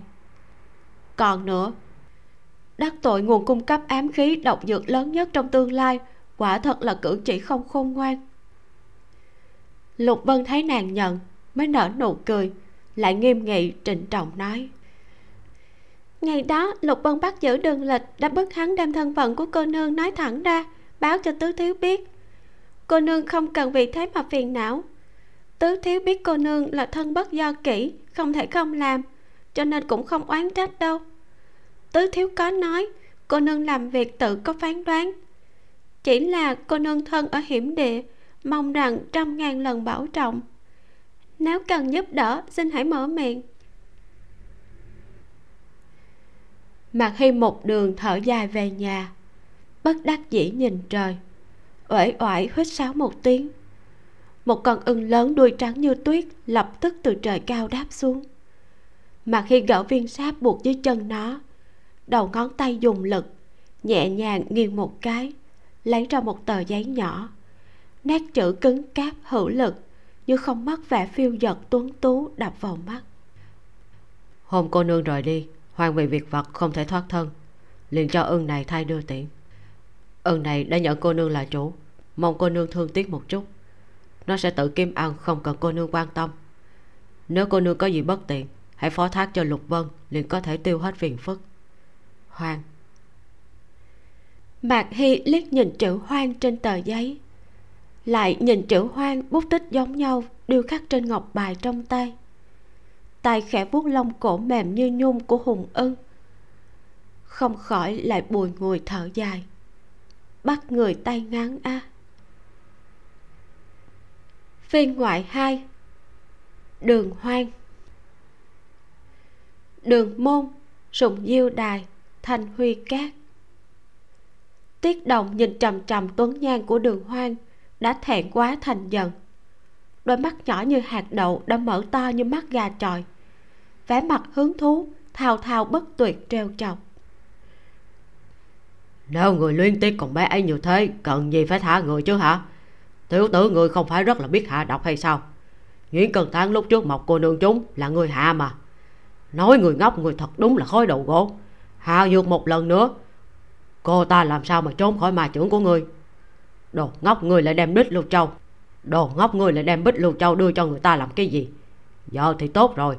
Khiến cho gà bay trứng vỡ, Người đi nhà trống. Thật sự là tiền mất tật mang mà. Nói xong, ông ta lại ra vẻ vuốt bộ râu dài trắng, rõ ràng rất biết cách nhạo báng. Đường hoàng thấy bộ dạng già mà không kính, vui sướng khi người gặp họa của tiết đồng, liền xấu hổ, tức giận nói. Tình hình ngày đó, hạ độc chỉ là bất đắc dĩ.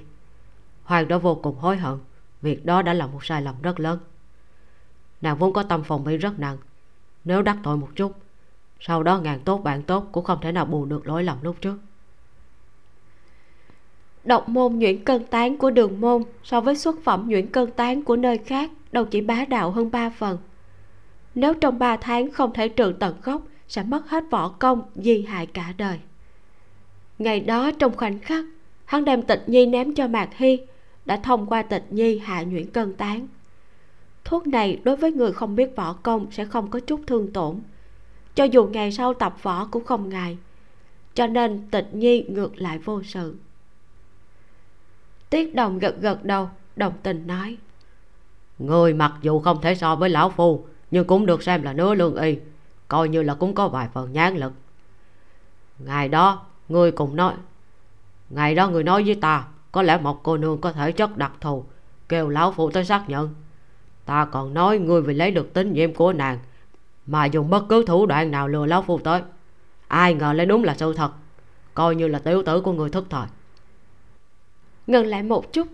Ông ta lại vỗ ót đầy nếp nhăn, rung đùi đắc ý ra vẻ bừng tỉnh đại ngộ, thở dài. Ai, bây giờ thì tốt rồi. Một cô nương được bích lưu châu lại đã thông hai mập nhập lại đã thông hai mạch nhau đốc tiểu tử người, võ công vốn đã không bằng người ta, này ngay cả hở thuốc cũng không dùng được. Người lại chung tình với nàng ta, có thể nói khắp nơi đều ở thế hạ phong. Thật là đáng thương mà than thở xong, lại cười hì hì. Đường hoang đợi tiết đồng cười đủ rời đi, yên tĩnh trong chốc lát. Lấy ra tờ giấy mạc hy đặt trong đèn hoa sen. Không khỏi nhớ lại tình cảnh ngày đó, khi thay nàng hái lá phong. Vì thế, đề bút viết, nhất trọng sơn, lưỡng trọng sơn sơn viễn thiên cao yên thủy hàng. Nghĩa là một tầng núi hai tầng núi núi cao trời xa, khói nước lạnh. Viết đến đây, không khỏi ngừng bút, âm thầm cân nhắc. Cũng không biết nàng lẻ loi một mình ở kim lăng có khỏe hay không. Nghĩ như thế liền không viết tiếp nữa. Chờ nét mực khô, tỉ mỉ gấp tờ giấy bỏ vào hà bao lúc trước đựng bích lưu châu. Trong lòng lại thở dài, nghĩ năm đó, tiên tổ đường sùng cũng trong lúc vô tình đem bích lưu châu ra ngoài. Ai ngờ, cũng là có đi không về, mua dây buộc mình. Mà bản thân hắn lúc mới đầu cũng chỉ tò mò, muốn giữ nàng lại. Ai ngờ bích lưu châu nhận chủ. Sau đó bởi vì ngày ngày ở chung, cuối cùng không thể tự kiềm chế. Thì ra, hắn cùng tiên tổ đường sùng còn có phụ thân đều giống nhau, tránh không khỏi số mệnh. Một khi đồng tình, liền khắp nơi bị người quản chế, thân bất do kỹ tâm cũng không do mình. Kết thúc phần 1 của tập 4 quả thật là lụy tình là căn bệnh di truyền của nam nhân nhà họ đường các bạn. Cha và con hoang hoang còn chống hệt nhau ở chỗ, đều yêu một cô nương trong lòng đã có người khác cho nên chỉ có thể âm thầm, quan tâm, dùng chân tình của mình và sự kiên nhẫn để từ từ chinh phục người đẹp mà thôi. Mạc hy thì từ lâu đã khẳng định là cuộc đời này nàng sẽ không gánh vác thứ gì ngoại trừ mạng của mình. Nàng luôn bất an, luôn đặt mình vào trạng thái đề phòng, tránh cho mình bị tổn thương, tránh cho mình bị mất mạng. Hoàng hiểu hy rất là rõ, cho nên chàng biết được ngày đó, khi chàng bất đắc dĩ hạ độc nàng, bây giờ đã trở thành một sai lầm thật lớn, chẳng thể nào bù đắp nổi. Bởi vậy cho nên chàng không trói buộc nàng bằng bất cứ thứ gì. Ai, con đường theo đuổi vợ của hoang hoang không hề dễ dàng chút nào. Lần này, chuyện mạc hy ở đường gia bảo có thể xem như là một vụ án nho nhỏ, bởi vì có nạn nhân, có hung thủ, có hiện trường gây án và động cơ gây án đầy đủ nhưng mà nạn nhân mạc hy vì có bản lĩnh cao, cộng với có quý nhân hoàng hoàng giúp đỡ, cho nên đã thoát được dễ dàng. Còn hung thủ loan tố thì vì tự xấu hổ mà bỏ đi để hối lỗi. Những ngày mạc hy lăn lê đọc sách trong thư phòng của hoang hoang đã phát hiện ra rất là nhiều việc. Ví dụ như mối quan hệ giữa mẹ của hoang hoang và hà quần thanh trưởng môn. Từ đó mà nàng đoán được người chèo đò chính là hà quần thanh. Mà khi còn biết được chỉ khi nàng chết thì mới có thể trả lại bích lưu châu. Đây cũng là lý do khiến cho nàng phải nhanh chóng rời đi không từ mà biệt, vì để đảm bảo an toàn cho bản thân. Sau khi gặp hà quần thanh, ông ấy bảo mạc hy đến thục sơn lấy kiếm thừa ảnh để giúp nàng khắc phục yếu điểm không đủ nội lực. Do đó, hành trình tiếp theo của mạc hy chính là đi thục sơn tìm thừa ảnh. Hoang hoang thì ở lại đường gia bảo cho nên chúng ta sẽ không gặp được hoang hoang trong một thời gian. Trong phần 2 này còn có hai điều mà mình hết sức là ấn tượng. Thứ nhất là câu chuyện về hai thích khách chuyên chư và yêu ly. Ở cái thời xa xôi ấy, kẻ sĩ vì lý tưởng, vì niềm tin của bản thân mà không tiếc hy sinh tính mạng. Những kẻ ấy chết trong vinh quang, được người đời ca tụng về lòng quả cảm của mình. Nhưng những thân phận nhỏ bé bên cạnh những con người ấy giống như bà mẹ của chuyên chư hay là người vợ của yêu ly, thì có mấy ai nhớ tới. Có chăng cũng chỉ là những người vô danh tiểu tốt chỉ cầu sống sót như mạc hy, thầm cảm thán đôi câu cho họ mà thôi. Câu chuyện thứ hai là mình ấn tượng là món cải trắng nước sôi. Cái tên nghe đơn giản đến không còn đơn giản hơn, nhưng thực chất lại cầu kỳ phức tạp không chịu nổi. Giống y như lời nhận xét của mạc hy, người làm ra món ăn này đã đưa cực phồn tức là vô cùng phức tạp, cùng với cực giản tức là vô cùng đơn giản, đạt tới cảnh giới tuyệt hảo. Các bạn cảm thấy món ăn này như thế nào? Các bạn có thích phần truyện nhiều tình cảm dễ thương này của hoang hoang hay không? Nếu có thì hãy bấm like ngay nha.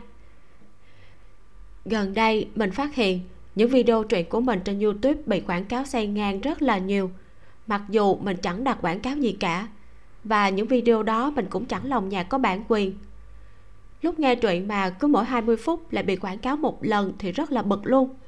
Vậy nên các bạn hãy giúp mình nhanh chóng kiểm soát được cái vụ quảng cáo này trên kênh của mình.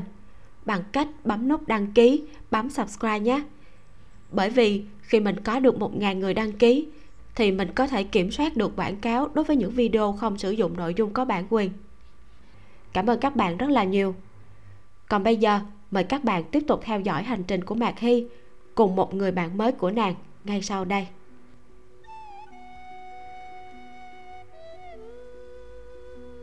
Chương 46 phong lăng dạ bạc đất thuộc phân nam bắc, cách nhau bởi sông mân. Đường môn ở phía nam thục sơn ở phía bắc. Trên giang hồ, đối với việc hai nhà này rốt cuộc vì sao mà kết thù, có rất nhiều cách nói chỉ là câu nói nam bắc bất lượng tập này đã tồn tại từ xưa đến nay. Bến đò phong lăng, già bạc. Bến đò phong lăng ở chỗ rẽ phía đông sông mân là chỗ giao nhau quan trọng giữa ba tỉnh, phát qua ba ranh giới, là bến đò lớn nhất sông mân. Từ trăm năm nay, bến đò phong lăng làm nên địa vị quan trọng của sông mân. Không biết có bao nhiêu người muốn đến thục sơn bái sư học nghệ đều phải đi qua nơi này, tiến vào thục sơn.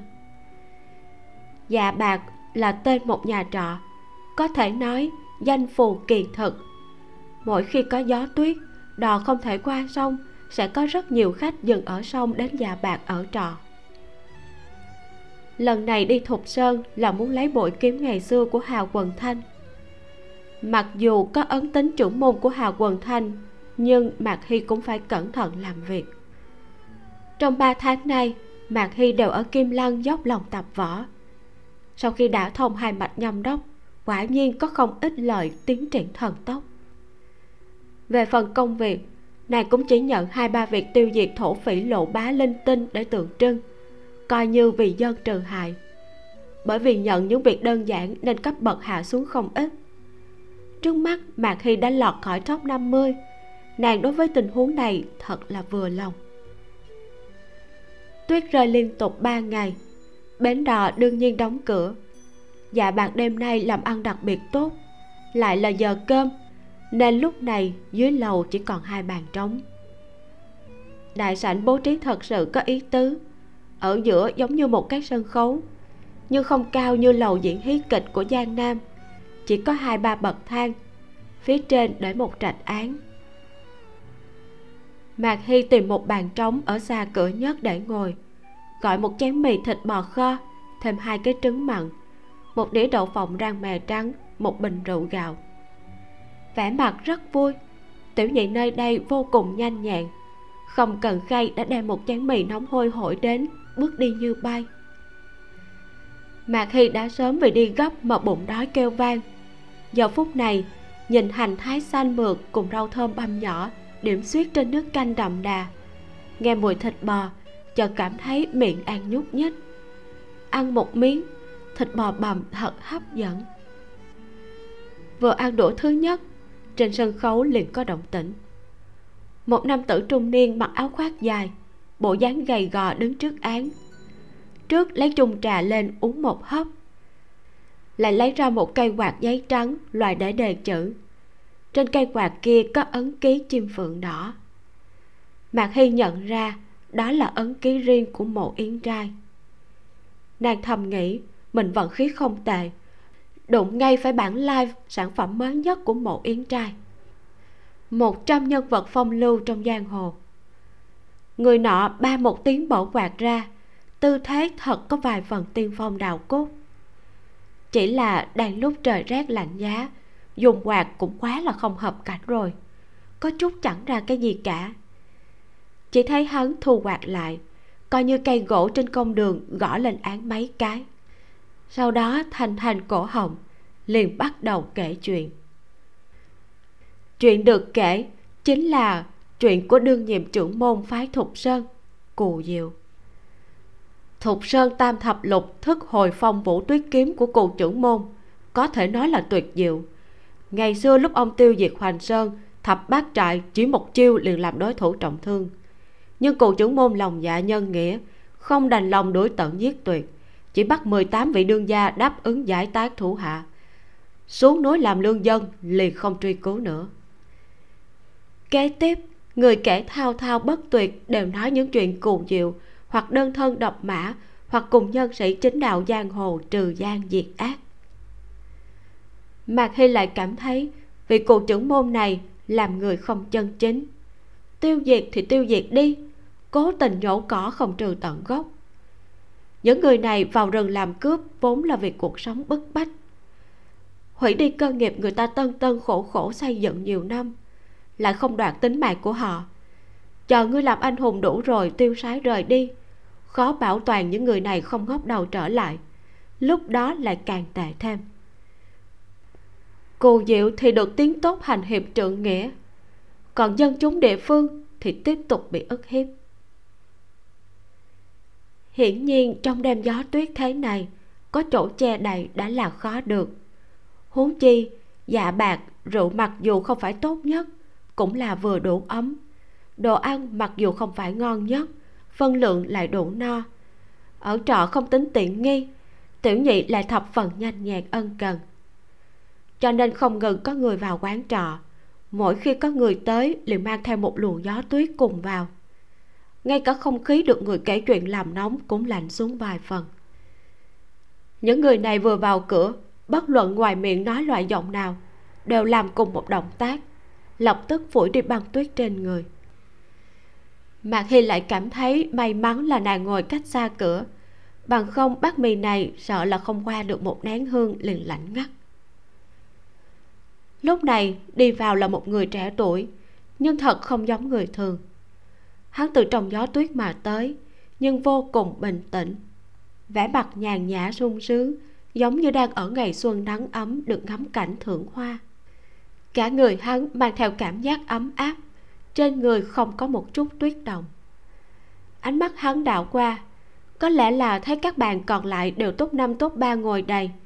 Cũng không quản mạc hy là cô nương độc thân lập tức đi đến bên người nàng cười hỏi. Cô nương tại hạ có thể ngồi cùng bàn không? Cũng không nói mình mạo muội đường đột gì đó hỏi rất là tự nhiên giọng nói lại lộ ra sự ấm áp hân hoan.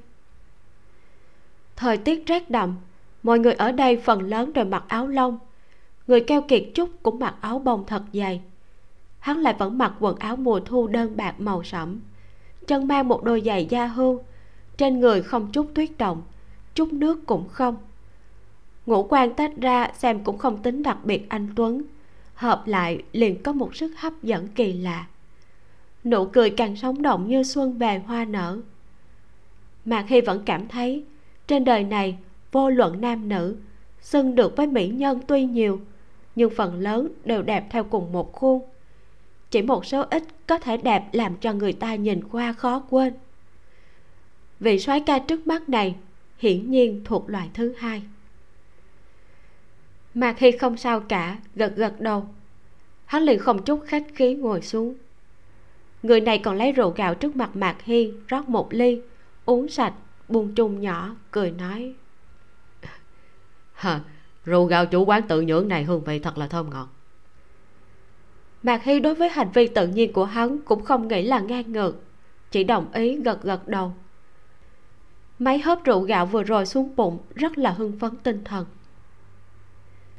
Soái ca tự nhiên rót ly thứ hai lại nói kỳ thật bả còn sót lại khi nhưỡng rượu này cũng có thể dùng.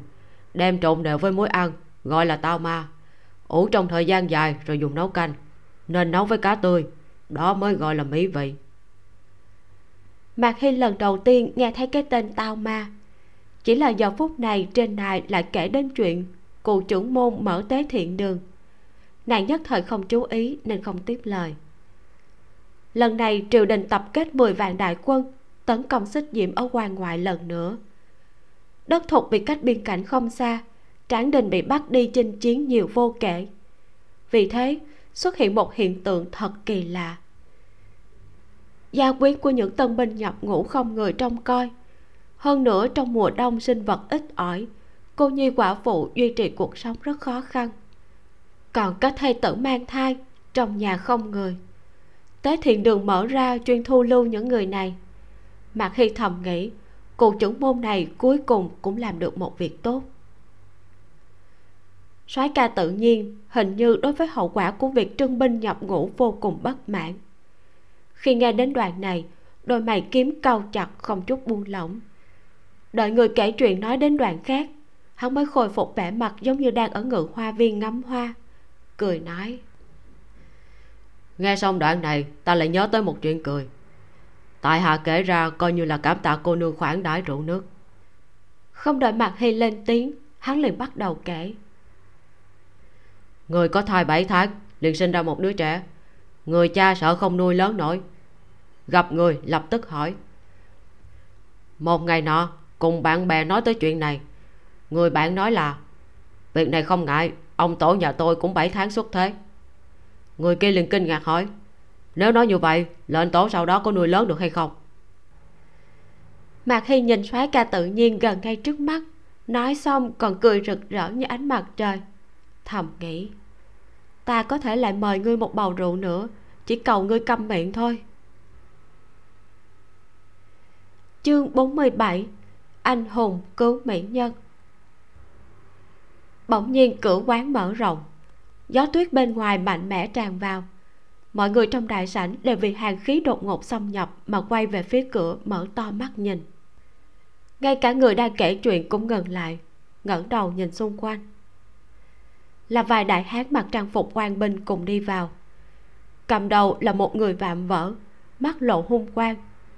Trên má trái có một vết sẹo do đao dài chừng hai tấc, thật khiến cho người ta sợ hãi đại hán mặt sẹo nhìn quanh bốn phía một chút. Đột nhiên, ném trường đao trên tay lên bàn gần hắn nhất. Người này cũng có vài phần cậy mạnh chén trên bàn lập tức bị đập nát. Canh thừa cơm dư bắn tung tóe, khiến cho hai thương nhân ngồi đó chật vật không chịu nổi. Nhưng hai người này rõ ràng giận mà không dám nói, cũng không tranh cãi, chỉ đi qua một bên. Nào biết mặt sẹo lại không buông tha bọn họ, nói đại gia ta hôm nay rất cao hứng. Muốn cùng hai người các ngươi uống một chén. Các ngươi lại không cho ra mặt mũi như thế à? Khi nói chuyện thân thể liền giống như bức tường ngăn trở đường đi của hai người kia. Hai người này sao lại không biết? Một người tướng ngũ đoạn dùng tay áo lau mặt bị ướt sũng đang định phát tác. Một người khác vóc dáng cao gầy đè tay hắn lại khúm núm nói. Dạ tiền trà nước hôm nay của hai vị gia hai huynh đệ chúng tôi sẽ trả. Các vị cứ tận hứng. Tiểu nhân xin cáo lui. Mặt sẹo còn định nói gì đó. Mấy người đi cùng lại giống như có gì lo lắng, khuyên vài câu. Đợi người cao gầy kia gọi tiểu nhị tới cho bạc. Vài tên quan binh cũng không tiếp tục làm khó hai người họ. Tiểu nhị nhanh nhẹn dọn bàn mấy người đợi không kiên nhẫn đã ngồi xuống. Mặt sẹo nói đại gia ta từ khi nhập ngũ liền không có một ngày khoan khoái. Thật sự là nghẹn khuất. Vệ vương điện hạ trị quân nghiêm khắc. Đại ca vốn là lục lâm hảo hán, Mới đến đương nhiên là không quen. Thôi cũng quá nghiêm khắc rồi. Cho dù quán trời quán đất Cũng không nên xen vào việc lão tử tìm nữ nhân chứ. Đêm trước khi đại quân xuất phát, Điện hạ cho chúng ta về thăm nhà Đã là phá lệ săn sóc rồi. Trong doanh không có doanh kỹ Cũng là sợ binh tướng buông thả mấy người kia thay nhau khuyên bảo. Trong lời nói đối với duệ vương đều là kính phục. Mặt sẹo lại không cho là đúng, chỉ là uống rượu. Trong nửa khắc đã rót mấy chén lớn. Nói chuyện cũng dần dần lớn tiếng. Chỉ nghe hắn nói. Nghe nói lạc giáo úy xuất ngủ đúng à đừng nhìn hắn ngày thường đối với chúng ta rất là hung dữ, nhưng cũng là người đáng thương. Thật vất vả mới lên tới giáo úy. Lại bởi vì vai phải bị thương phế bỏ một thân võ nghệ tốt. Nghe nói mấy ngày trước hắn về nhà lão bà trước khi nhập ngũ có thai lại chẳng biết đi đâu. Có lẽ do nhiều năm không chịu nổi tịch mịch cùng hán tử khác bỏ đi rồi. Dứt lời mấy người vẻ mặt lưu manh cùng cười vang. Mặt sẹo kia lại giống như nhớ tới cái gì nhìn quanh bốn phía chợt lớn tiếng nói. Vậy cô nương này lại bồi ra uống một chén. Nói xong lại lão đảo đứng lên đi về phía mạc hy ánh mắt của mạc hy đảo qua một vòng. Sau khi xác định mình xui xẻo là người nữ duy nhất ở đây, nhất thời buồn bực. Nàng đây là trêu ai chọc ai?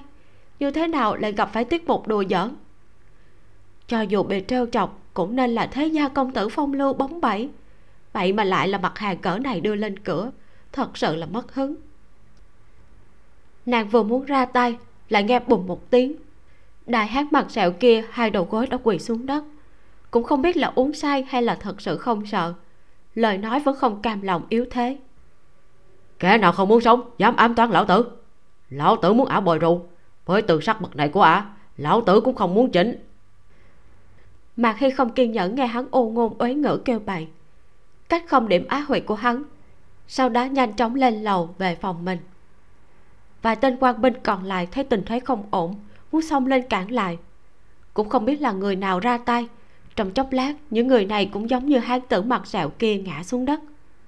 Lại không biết là sợ ngay người hay là không dám kêu. Trong lúc nhất thời, không có ai lên tiếng.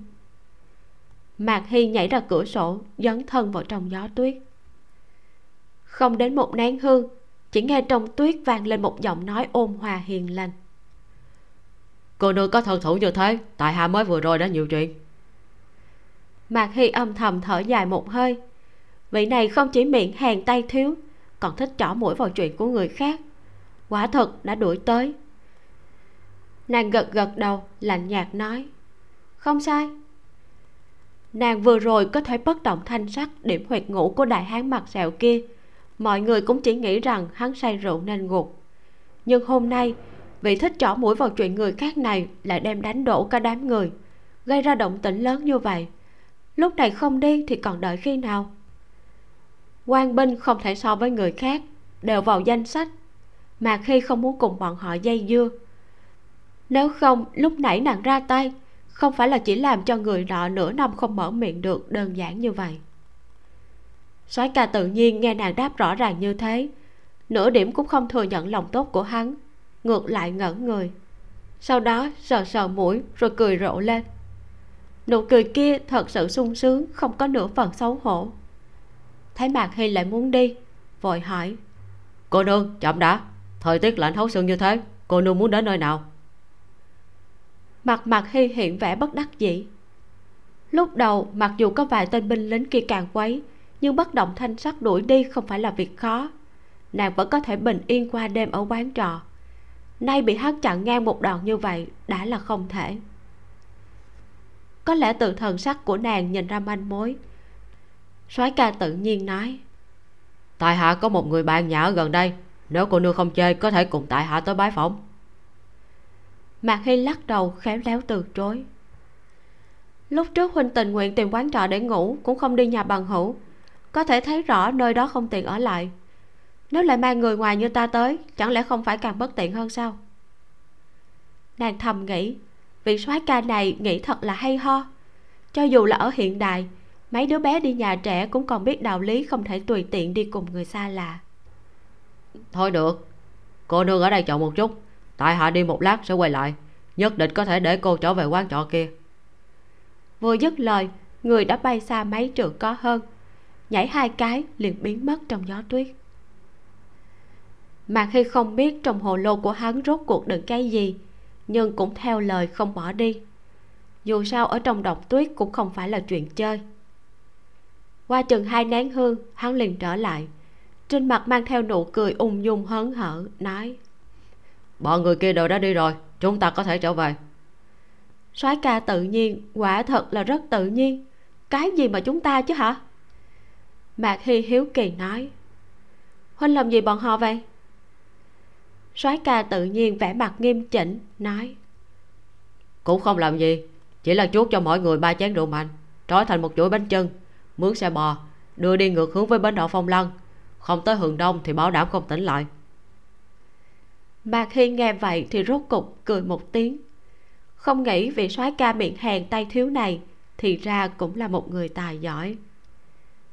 Ai ngờ hắn thấy mặt hy đứng trong trời gió tuyết bóng đêm mờ mờ lại nhoẻn miệng cười, liền bật thốt lên. Ta vốn tưởng người nọ đùa giỡn cô như thế nhất định là do say rượu. Bây giờ thấy cô cười, lại cảm thấy cũng không hoàn toàn như thế. Mạc hy nhất thời không nói gì. Nể tình hắn giải quyết chuyện đêm nay, trung quy không đem lời oán thầm trong lòng nói ra miệng. Miệng hèn quả thật không phun được ngà voi. Hai người một đường dùng khinh công trở lại khách sạn người này công phu so với mạc hy còn cao hơn một bậc. Cho nên nàng cũng không cần cố ý che giấu thực lực của mình, bởi vì muốn che giấu cũng không có hiệu quả. Nói đến cũng khéo, phòng hai người chỉ cách nhau một bức tường. Song song đi lên, liền đều tự xuyên cửa sổ mà trở về phòng mình. Một đêm ngủ yên. Chương 48 vượt sông. Hôm sau đột nhiên tuyết rơi nhỏ lại, nắng sớm nhàn nhạt. Mạc hy rửa mặt xong, xuống lầu gọi một chén cháo khoai lang, một cái bánh bao tể thái, hai cái trứng gà ngũ vị hương chỗ nổi bật ở quán trọ đã dán bố cáo. Hôm nay bến đò đã mở cửa, hy vọng các vị quan khách đừng bỏ lỡ thời gian. Ăn xong điểm tâm, cách thời gian đò khởi hành không lâu lắm liền đem theo bao vải nhỏ của nàng trả tiền rồi đi. 20 năm trước, bến đò phong lân cũng không giống như hiện tại, chỉ là một bến đò, mà còn là nơi giao lưu buôn bán của thành trấn. Mạc hy chậm chậm bước đi trong thành cổ hoang sơ. Từ bố cục trước cửa hàng sau phố phường và kiến trúc trên các cửa tiệm mà xem, nơi này trước đây nhất định vô cùng phồn hoa. Tuyết trắng phủ ngói trên những căn lầu hoang đầy tuyết. Ngẫu nhiên lộ ra một góc sơn đỏ loang lỗ càng hiện rõ sự tịch mịch thê lương. Đi qua một cây cầu đá có đề hai chữ điệp trướng. Tiếp tục đi một nén hương nữa là một cây cầu hình vòm, có để hai chữ chậm gian mạc hy nhìn dãy núi phía sau, là nhìn bậc thang xuống dưới ở đằng trước. Một dãy cửa hàng nối tiếp con đê đá trên sông, tỉnh ngộ chỉ bốn chữ này đã nói hết kết cấu của bến đò phong lăng. Nàng còn chưa kịp tán thưởng cổ nhân sử dụng văn tự xuất thần nhập hóa, liền thấy trong tuyết trắng một bóng người mặc áo thu màu sẫm không khỏi âm thầm thở dài một tiếng. Âm hồn không tan. Suốt cả đường đi, mạc hy vẫn chưa hiển lộ võ công. Có lẽ hắn nghe thấy tiếng bước chân, quay đầu chớp mắt một cái liền đến trước mặt nàng chưa nói đã cười. Nụ cười kia trong nắng sớm nhàn nhạt giữa băng tuyết lại có cảm giác đất hoang nở hoa. Một lát sau mới nói thật xin lỗi ta thức quá sớm không đành lòng quấy nhiễu giấc ngủ của cô nên không gọi cô cùng đi. Giọng nói ôn hòa hiền hậu giống như nói chuyện cùng bạn bè. Trong lòng mạc hy thầm mắng vô nghĩa ta có thể không nghe thấy động tĩnh cách vách sao? Cô nương ta không sợ ngươi đi xa, chỉ sợ ngươi đi không đủ xa. Nhưng trên mặt nàng lại bất động thanh sắc, nói, là ta thức trễ. Trong lòng lại tiếp một câu, đáng tiếc còn chưa đủ trễ. Soái ca tự nhiên nghe nàng trả lời như thế, ngược lại ngẩn người, nhưng chốc lát liền khôi phục nụ cười, hỏi có phải cô nương lần đầu tiên tới đây qua sông hay không? Đúng thế. Sau đó, hắn lại lít rít liếu ríu nói một vài thứ không có dinh dưỡng. Mà khi chỉ cảm thấy đi cùng người này giống như đặt mình trong đàn quà đen. Kỳ thật, hắn nói về phong cảnh, nhân tình ở một số nơi rất là thú vị. Chỉ là lộn xộn một chút. Hơn nữa trong lời nói nghe ra là một người đọc rộng nhớ lâu, đi lại nhiều nơi chỉ là mà khi hành tẩu giang hồ một thân một mình đã quen, liền có chút không kiên nhẫn. Một đường kìm nén xúc động, muốn trực tiếp đánh bay hắn. Thật vất vả mới qua khỏi gác chuông, sắp đến bến đò. Nơi này gọi là quá nhai tháp. Tháp chính là phật. Rất nhiều người vội qua đò không kịp đi lễ phật nơi đây, liền xây dựng tháp này thành dạng rỗng. Mọi người đi qua dưới tháp, liền tính là đã lễ phật, có thể phù hộ bình an trong tháp vốn có treo một thanh kiếm. Đó là một trong thập đại danh kiếm thừa ảnh. Mạc hy nghe tới đây hai mắt sáng ngời cảm thấy hứng thú hỏi. Vậy sau đó thế nào? Thanh kiếm này vì sao lại đổi chỗ? Soái ca tự nhiên thấy nàng hứng thú đương nhiên càng ra sức nói. Sau khi bến đỏ phong lãng xây xong trăm năm nay bởi vì có đông khách qua đường dần dần trở thành một nơi hết sức là phồn hoa. Những mảnh đất hai bên đê đá lại càng là tất đất tất vàng. Cũng thành nơi tụ tập buôn bán khi đó. Quán trọ, tiệm trà, cửa hàng, lần lượt mọc lên, nằm dọc theo thềm đá. Tất cả hàng hóa của những thôn trang gần đây đều đem đến buôn bán.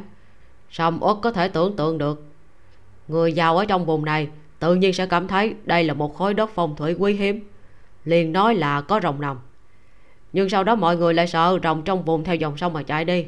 Vì thế ngay tại bến đò phong lăng tạo nên tháp này, trấn long thân lại treo thừa ánh kiếm có thể trấn yêu trừ ta ở trong tháp để uy nhiếp du long rồng là linh vật vì sao lại dùng thừa ảnh có thể trấn yêu tránh tà chứ? Rồng tuy là linh thú nhưng vẫn không thay đổi được khí thế hung ác. Thừa ảnh xưa nay được xưng là tao nhã chi kiếm có thể hóa lợi khí thành tường hòa. Là ai đem thừa ảnh để vào trong tháp? Là chủ nhân ngày xưa của nó người được mệnh danh thiên tài võ học tức là tiền nhiệm trưởng môn hạ quần thanh của thục sơn phái ngày xưa hạ quần thanh vì cuộc sống của bá tánh thiên hạ chủ động dâng ra bội kiếm tùy thân mà ông ấy đã gắn bó làm bạn nhiều năm.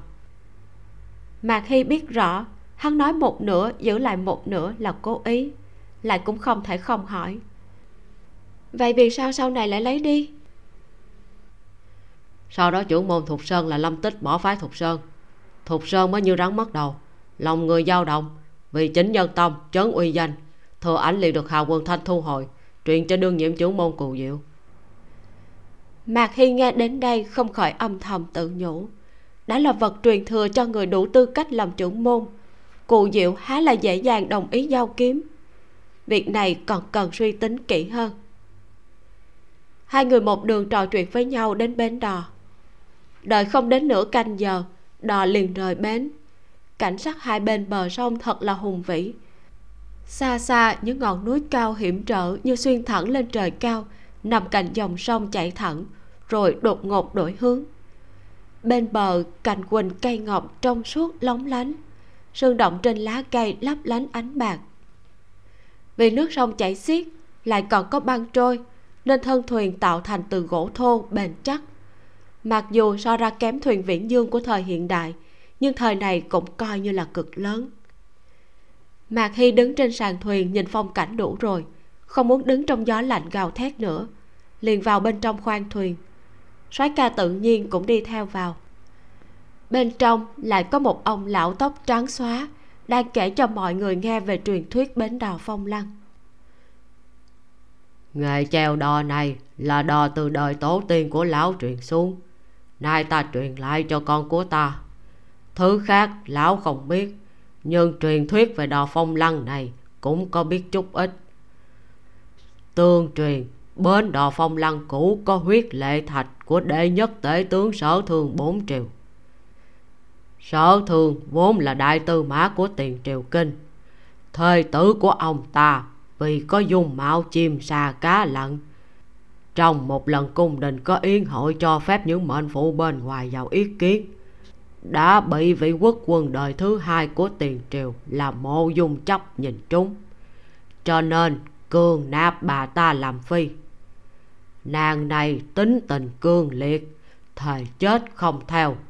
Mộ dung chấp liền phái người đuổi giết sở thương ông ta cho rằng nếu như trượng phu của nàng chết thì sẽ làm nàng thay đổi tâm ý. Sở thương một đường, đêm đi ngày trốn cuối cùng tới sông mân. Bi phẫn rơi lệ, nôn máu lên trên tảng đá bên bờ bến đò phong lăng. Sau đó trải qua phong sương tuyết vũ màu đỏ sẫm trên tảng đá này không hề phai. Sau khi sở thương qua xong đã ra tay lĩnh quan, chạy trốn tới tiểu quốc nghiệp lân bang. Mấy năm sau, sở thường dẫn dắt nghiệp binh phá tay lĩnh quan diệt tiền triều kinh ông ta còn mật mồ của mộ dùng chấp. Tiên thi ba trăm. Báo mối hận đoạt vợ chú thích, tiên thi nghĩa là đánh xác chết bằng roi. Mạc hy âm thầm gật đầu. Nghiệp lúc trước chính là nam triều ngày nay. Quốc hiệu nam là sau khi nhập quan mới sửa. Chỉ là nghiệp vốn rất cằn cỗi, khí hậu lạnh khủng khiếp. Nên sau khi nhập quan, đất cũ bị bỏ hoang dần già mảnh đất này liền bị dân tộc du một địa phương chiếm cứ thống trị. Thì ra, hoàng đế tiền triều kinh bị tiên thi là chuyện như thế. Không cần phải nói, vị sở phu nhân khuynh khuất khuynh thành này lại bị mang danh hồng nhan hòa thủy trên lưng. Trước giờ, nếu hoàng đế làm chuyện gì ngu xuẩn hoặc không có đức hạnh, từ sử quan cho tới dân chúng đều thích đổ lên người nữ nhân thật sự là gán tội cho người khác. Soái ca tự nhiên nghe xong liền nói tiếp. Câu chuyện này còn chưa hết. Ngài đế đô kinh triều đạt được thành, thái tử công tử hiểu chạy khỏi kinh thành. Lại từ phong lăng vượt qua sông mân, ra tay lĩnh quan. Kỳ thật, khi đó còn gọi là tần quan, chạy đến biên cảnh nghiệp ẩn náu. Hậu nhân có thơ tần quan như thế này. Quần sơn bản hát hợp thành vi, trường kiếm đông lai nguyện dĩ vi khu mã quan môn bi cố quốc, hồi đầu chiến lũy cách tà huy. Bài thơ này nói về quá trình hàng ngàn dặm đào thoát. Mạc nhã lô trung bất diệp phi là chỉ công tử hiểu qua sông mẫn. Kê minh phượng đắc độ là nói hắn vốn bị đất nghiệp phá thành bắt làm tù binh. Thái tử phi của hắn vì để hắn thuận lợi thoát đi, tự nguyện hiến thân cho nghiệp tướng lãnh binh ngày đó. Người đất nghiệp còn liền lén thả công tử hiểu. Công tử hiểu trốn tới tần quan dựa vào một mưu sĩ, giả gà gáy lừa binh sĩ thủ quan mở cửa thành trước, mới có thể thuận lợi thoát khỏi truy binh và xuất quan. Mạc hy nghe xong, không khỏi có cảm giác thổn thức vô hạn. Cho dù bạn dặm giang sơn này đều là nam nhi đời đời tương truyền, giang sơn thay đổi, lại không thể thiếu hồng nhan dùng máu lệ thân thể đúc thành. Thầm nghĩ, soái ca tự nhiên ôm sòm thì có ôm sòm chút nhưng trong bụng trữ hàng thật là không ít. Ngẫu nhiên khoe chữ cũng có chút tác dụng. Chương 49 nữ quỷ bắt hồn. Mạc hy ngồi ở góc khoang thuyền, nhắm mắt dưỡng thần. Soái ca tự nhiên lúc này thật ra rất thức thời. Trong hai canh giờ đi thuyền không hề nói tiếng nào. Rời thuyền lên bờ, trong thời tiết rét đậm tuyết rơi phủ đầy núi. Người võ nghệ tầm thường căn bản không thể lên thục sơn. Càng không cần phải nói người đến bán sư học nghề. Nên những người trên đò này đều là đi tới thôn trấn gần đó. Trước khi đến, mạc hy đã sớm xem bản đồ. Sau khi cặp bờ chạy dài vài trăm dặm đều là rừng sâu núi thẳm, không thể tìm nơi ngủ trọ. Nếu muốn tìm chỗ an thân qua đêm như vậy, trước khi trời tối nhất định phải tìm được một nhà nông dân nào đó đồng ý cho ở nhờ. Chỉ là hai người họ đã đi rất lâu, cũng sắp qua giờ cơm vẫn không thấy một luồng khói bếp nào. Soái ca tự nhiên đề nghị bắt chim thú hoang ăn no bụng trước rồi tính. Mà khi không có ý gì khác, tự đi săn hai con thỏ tuyết. Khi trở về, thấy soái ca tự nhiên đã nhóm lửa lên. Lúc này, hắn cực kỳ có phong độ thân sĩ chuyện kế tiếp không cần mạc hy động thủ. Hắn một mình ôm lấy mọi việc. Chỉ thấy hắn từ trong lòng lấy ra một cái bình ngọc lưu ly nhỏ cỡ lọ thuốc hít. Vừa lột da thỏ ướp gia vị vào thịt vừa nói. Đây là muối thì là tiêu đen và tỏi khô. Sát đều một vòng liền xiên thịt thỏ vào nhánh cây đem nướng. Mà khi đối với việc hắn mang theo gia vị bên người vô cùng kính nể.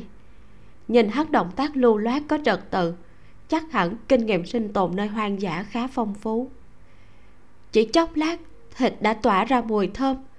Soái ca tự nhiên lấy đoạn kiếm tùy thân ra cắt thịt họ từng miếng từng miếng đặt trong chén gỗ đưa cho mạc hy. Cô nương nếm thử tài nghệ của ta đi. Kích thước của đoạn kiếm kia cùng đoạn kiếm bình thường không có gì khác. Cũng là một thanh loan đao nhỏ. Trên lưỡi đao có một loạt khoen thật nhỏ trên chuôi đao màu bạc khảm trân châu cùng phỉ thúy đang xen thành một hàng. Trân châu đó đã ố vàng, nhưng vẫn không thể che lấp sự tinh xảo quý giá của đoạn kiếm. Chén gỗ vết cắt vẫn còn mấy tinh xác nhận là trực tiếp khoét từ cọc gỗ nhỏ. Đào còng lại cực kỳ tinh tế. Miệng chén vô cùng bằng phẳng, mặt chén cũng vô cùng nhẵn bóng đây là một thanh bảo đao chém sắc như chén bùn, không thể nghi ngờ. Ngoại trừ chén gỗ, còn tặng thêm một đôi đũa vót từ nhánh cây. Mà khi dùng ngón tay vuốt chiếc đũa, không ngờ một chút dầm cũng không có. Thầm nghĩ, hắn làm thợ mộc nhất định không tệ. Soái ca tự nhiên đưa mạc hy bát đũa, bản thân lại không chú ý như vậy, chỉ dùng tay lấy thịt thỏ còn lại ăn huynh định đi đâu? Mạc hy quyết định vẫn là đi thẳng vào vấn đề sẽ tốt hơn. Soái ca tự nhiên cười cười nói ta đi thục sơn. Mạc hy ai thán một tiếng. Trong lòng biết đá không khỏi hắn liền không nói nửa lời. Tình hình trước mắt nàng không sợ hắn hạ độc. Nếu hai người động thủ tuy rằng không thắng được hắn muốn toàn thân trở ra cũng không khó. Cho nên nàng không lo nhiều vả lại còn phải xem hắn muốn như thế nào nữa. Hai người ăn no, liền muốn đi tìm nơi dừng chân cho đêm nay. Ai ngờ vừa đứng dậy liền nghe được cách đó không xa bùng một tiếng. Mạc hy chậm lại nửa nhịp, đi theo soái ca tự nhiên về phía tiếng vang kia. Súng bắn chim đầu đàn, có vị võ công mạnh hơn này chắn phía trước nàng.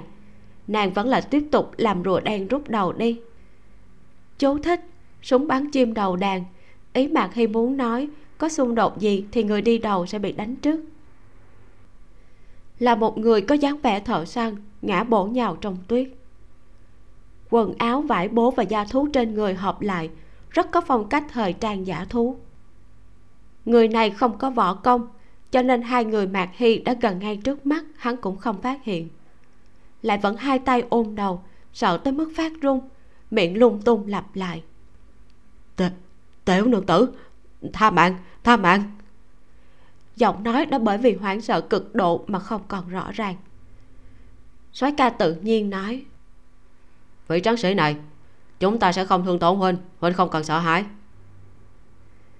Mà khi nghe hắn gọi người thợ săn này là tráng sĩ, liền biết thằng nhãi này có chủ ý gì, nhưng cũng vui vẻ đứng ngoài. Lúc này người thợ săn mới hơi thả lỏng tay ôm đầu mắt mở ra he hé. Thấy soái ca tự nhiên vừa muốn thả lỏng dương mắt lại nhìn thấy mạc hy đứng phía sau hắn. Theo phản xạ lập tức chôn đầu vào tuyết trong miệng la hét. Ngươi ngươi ngươi cẩn thận! Nàng nàng nàng ở sau ngươi!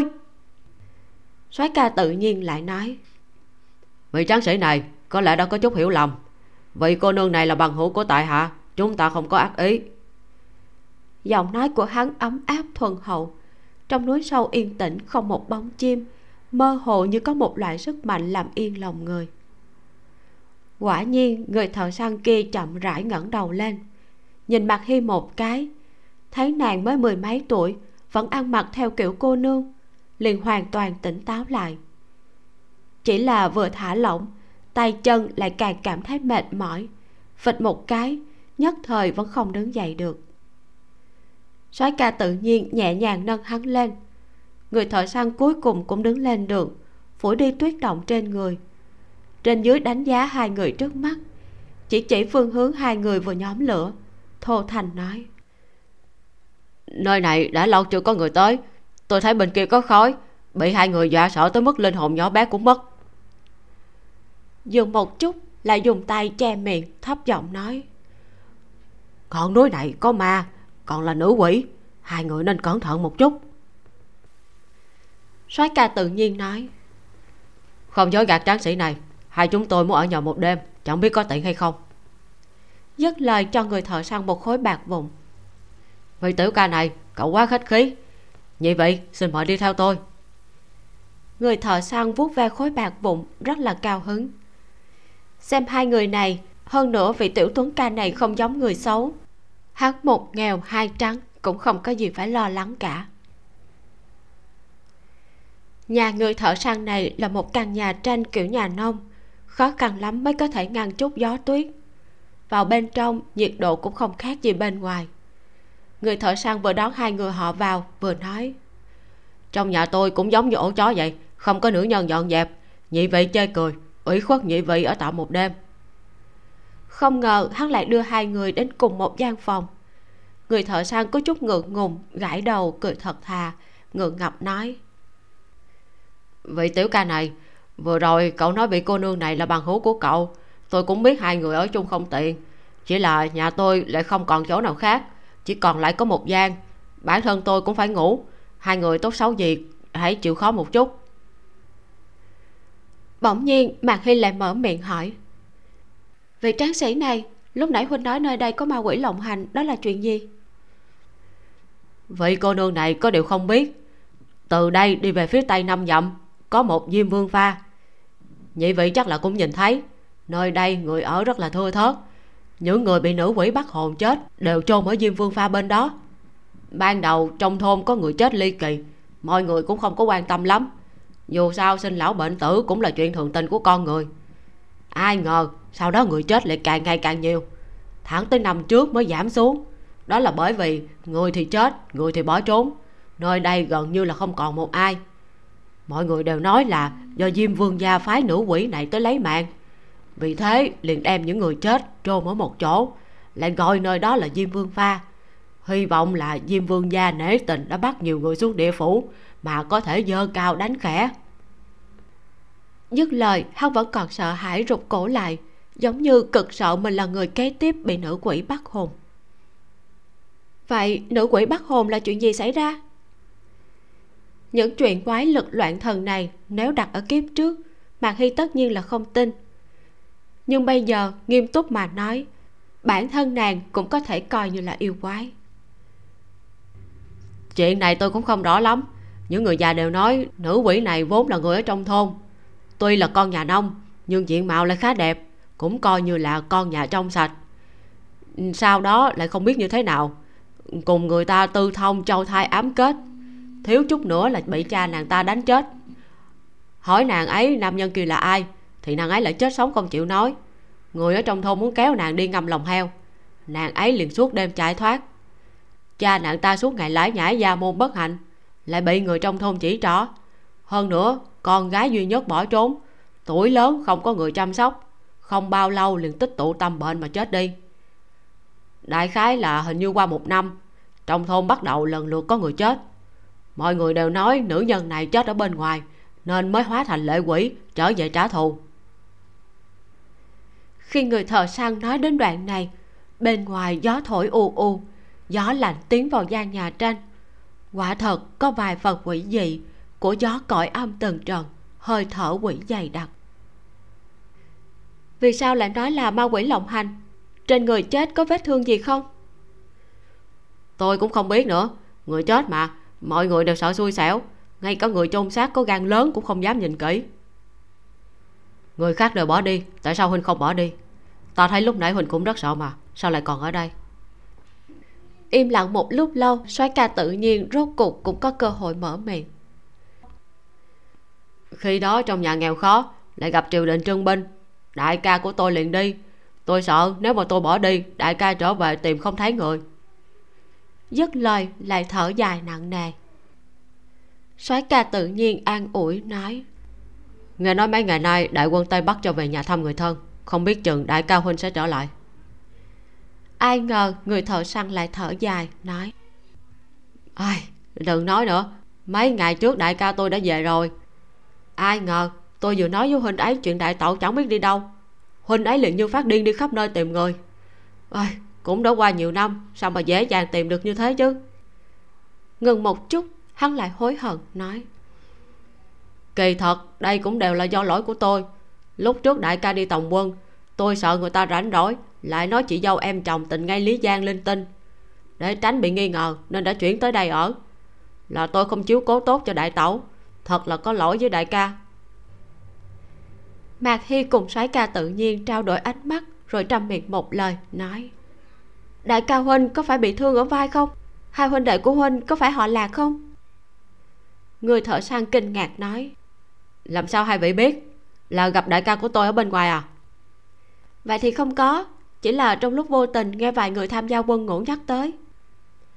Ai đại ca tôi đi lính đã nhiều năm như thế cuối cùng vì bị thương mà lại xuất ngũ vợ thì lại mất tích. Đã có tuổi lại ngay cả con cũng không có lời này tôi cũng chưa dám nói trước mặt của đại ca tôi. Chị dâu nó không chừng đã bị nữ quỷ kia hại rồi. Những người già thường nói rằng nữ quỷ này do lúc trước có thai chưa kịp sinh con đã chết. Bởi vậy, đặc biệt ghen tị với phụ nữ mang thai, chuyên lấy mạng những người phụ nữ này. Lúc đại ca ra đi, đại tẩu là đang có thai. Soái ca tự nhiên hỏi, nữ quỷ chuyên tìm phụ nữ có thai lấy mạng lại là chuyện gì? Mấy năm trước, người chết ly kỳ ở trong thôn nam nữ già trẻ đều có. Sau lại có một thời gian, người chết đều là phụ nữ mang thai. Hơn nữa, tử trạng vô cùng thê thảm, đều là bị xé bụng, lấy đứa trẻ chưa kịp sinh ra mà chết thảm. Người thợ săn nói tới đây, không biết là lành hay là sợ hãi, lời nói liền trở nên không mạch lạc. Soái ca tự nhiên nói, việc này thật là kỳ lạ bình thường người ta vẫn nói, quỷ sợ phụ nữ có thai. Bởi vì phụ nữ có thai, mỗi khi sinh một đứa trẻ, liền đại biểu cho một quỷ hồn dưới âm tàu địa phủ được chuyển thế đầu thai lần nữa. Cho nên phụ nữ có thai có thể trừ tà phá pháp. Nhưng phụ nữ mang thai một khi sinh nở, dương khí sẽ yếu đi rất nhiều, mới có thể khiến cho quỷ nhập vào người. Như thế nào nữ quỷ này lại chuyên tìm phụ nữ có thai chưa sinh để mà xuống tay chứ? Người thợ sang nghe xong, chỉ nghi hoặc khó hiểu thấy hai người này, nghe hắn lải nhải hồi lâu, trên mặt cũng không hiện nửa phần sợ hãi. Trong lòng biết một nam một nữ ngẫu nhiên gặp trong tuyết này không phải người thường. Thấy đêm đã khuya, liền đưa đến cho bọn họ một cái chăn bông, rồi về phòng mình. Soái ca tự nhiên không nói hai lời, liền nằm trên mặt đất. Nhà tranh thật sự rất đơn sơ. Trên mặt đất căn bản chỉ là đất. Mùa đông khí hậu khô ráo đất này vừa lạnh lại vừa cứng. Mạc hy nằm trên giường cân nhắc lời người thợ săn vừa nói. Việc bến đò phong lăng tiêu điều với nơi này người ở rất thưa thớt. Liệu có liên hệ gì hay không? Chợt nghe soái ca tự nhiên nằm trên đất nói. Hay là ngày mai chúng ta đi diêm vương pha xem thử nha. Được. Mạc hy xưa nay không thích lo chuyện bao đồng nhưng nếu việc bến đò phong lăng tiêu điều có liên quan đến thừa ảnh, mà thanh kiếm này nàng nhất định phải có. Tiện đường dò hỏi một phen cũng không sao. Hai người cả đêm không nói gì. Chương 50 Diêm Vương Pha. Thói quen ngủ của hai người này giống nhau như đúc. Nếu nói hai người họ không ngủ, lại không giống. Dù sao hô hấp so với lúc thức dài hơn rất nhiều. Còn nói, hai người họ ngủ say, Cả buổi tối ai cũng không nhúc nhích. Nếu không phải hai người đều nằm nghiêng, Thật đúng là giống như xác chết. Hôm sau, Sáng sớm, mạc hy và soái ca tự nhiên đã sớm thức dậy. Người thợ săn ở cách vách nghe thấy động tĩnh cũng thức, chỉ chốc lát sau gõ cửa mà vào. Hai vị thật sự không có gì để chiêu đãi. Đây là bánh vừa mới ra lò. Nhị vị ăn vào cũng sẽ ấm áp hơn. Dứt lời, đưa qua một cái chén sứ lớn thô sơ. Bên trong có bốn cái bánh ngô còn nóng hôi hổi. Soái ca tự nhiên khách khí tiếp nhận, nói, cảm ơn tráng sĩ. Chẳng biết có thể mượn cái xẻng đào đất dùng một chút được hay không? Người thợ sang kia vừa nghe, liền hiểu hắn muốn đi đào cái gì. Thở dài, nói có thì có. Chỉ là nhị vị muốn đi làm chuyện này thật có chút thiếu đạo đức. Tôi thấy hai vị nhất định là người có bản lĩnh. Nhị vị muốn làm gì, tôi cũng không ngăn được. Huống chi hôm qua là tôi tự mình lắm miệng. Chỉ xin lúc hai vị động thủ, đừng nhắc tới tôi với diêm vương gia là được. Thấy hai người họ đều gật đầu cam đoan, người thợ săn lại nói. Nhưng mà nơi đó nói lớn không lớn, nói nhỏ cũng không nhỏ. Nơi này là chôn không có quy tắc huống hồ hiện tại phía trên lại có tuyết động thật dày. Muốn tìm được mộ phần cũng không dễ à.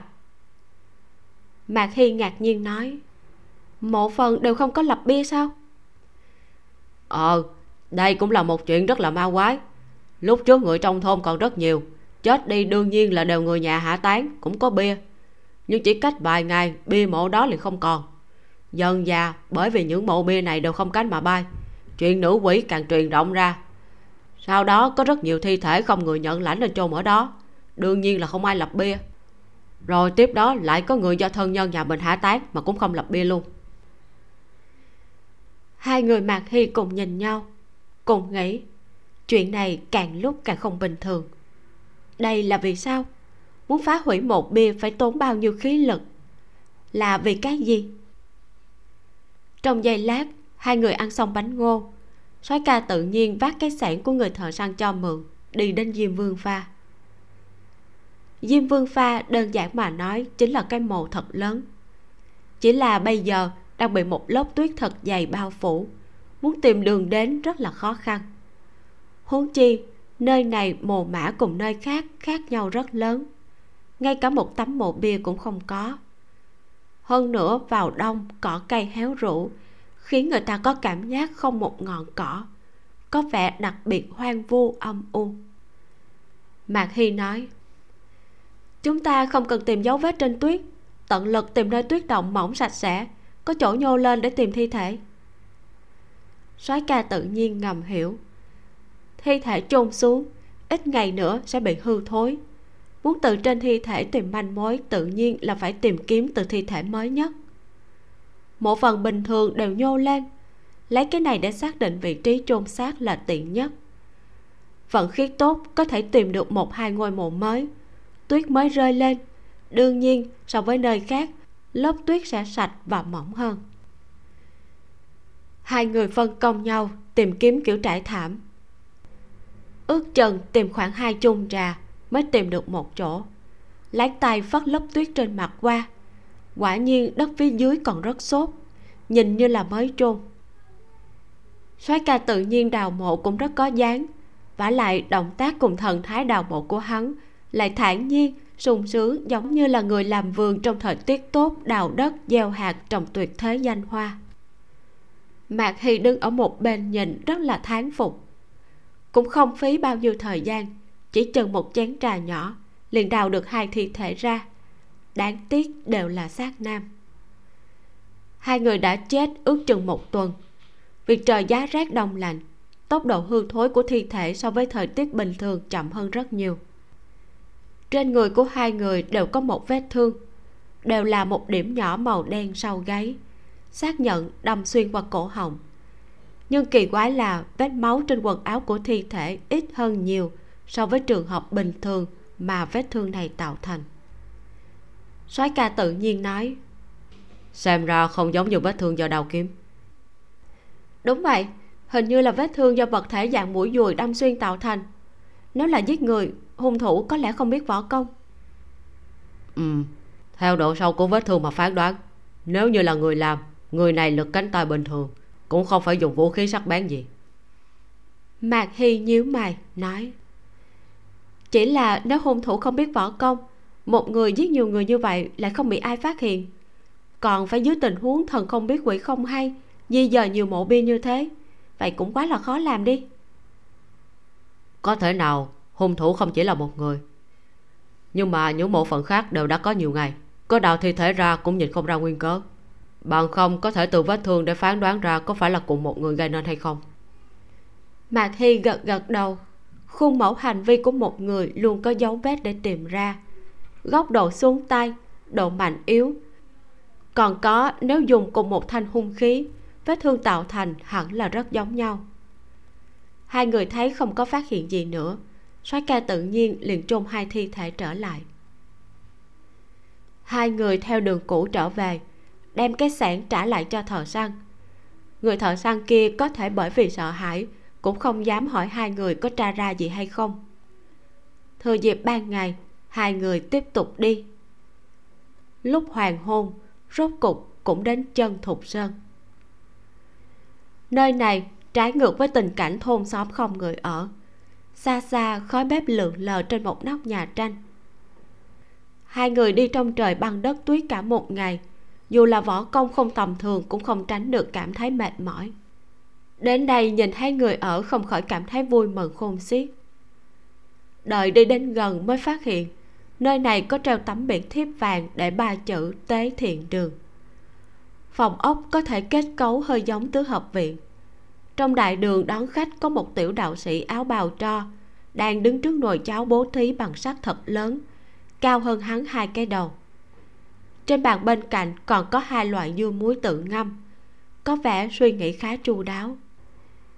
Bên kia cũng là một tiểu đạo sĩ đang phân phát bánh bao không nhân mỗi người được lĩnh một cái. Người xếp hàng phần lớn đều là người già yếu phụ nhân. Cơ hồ quần áo trên người họ đều có vết vá, nhưng không đến mức làm lũ.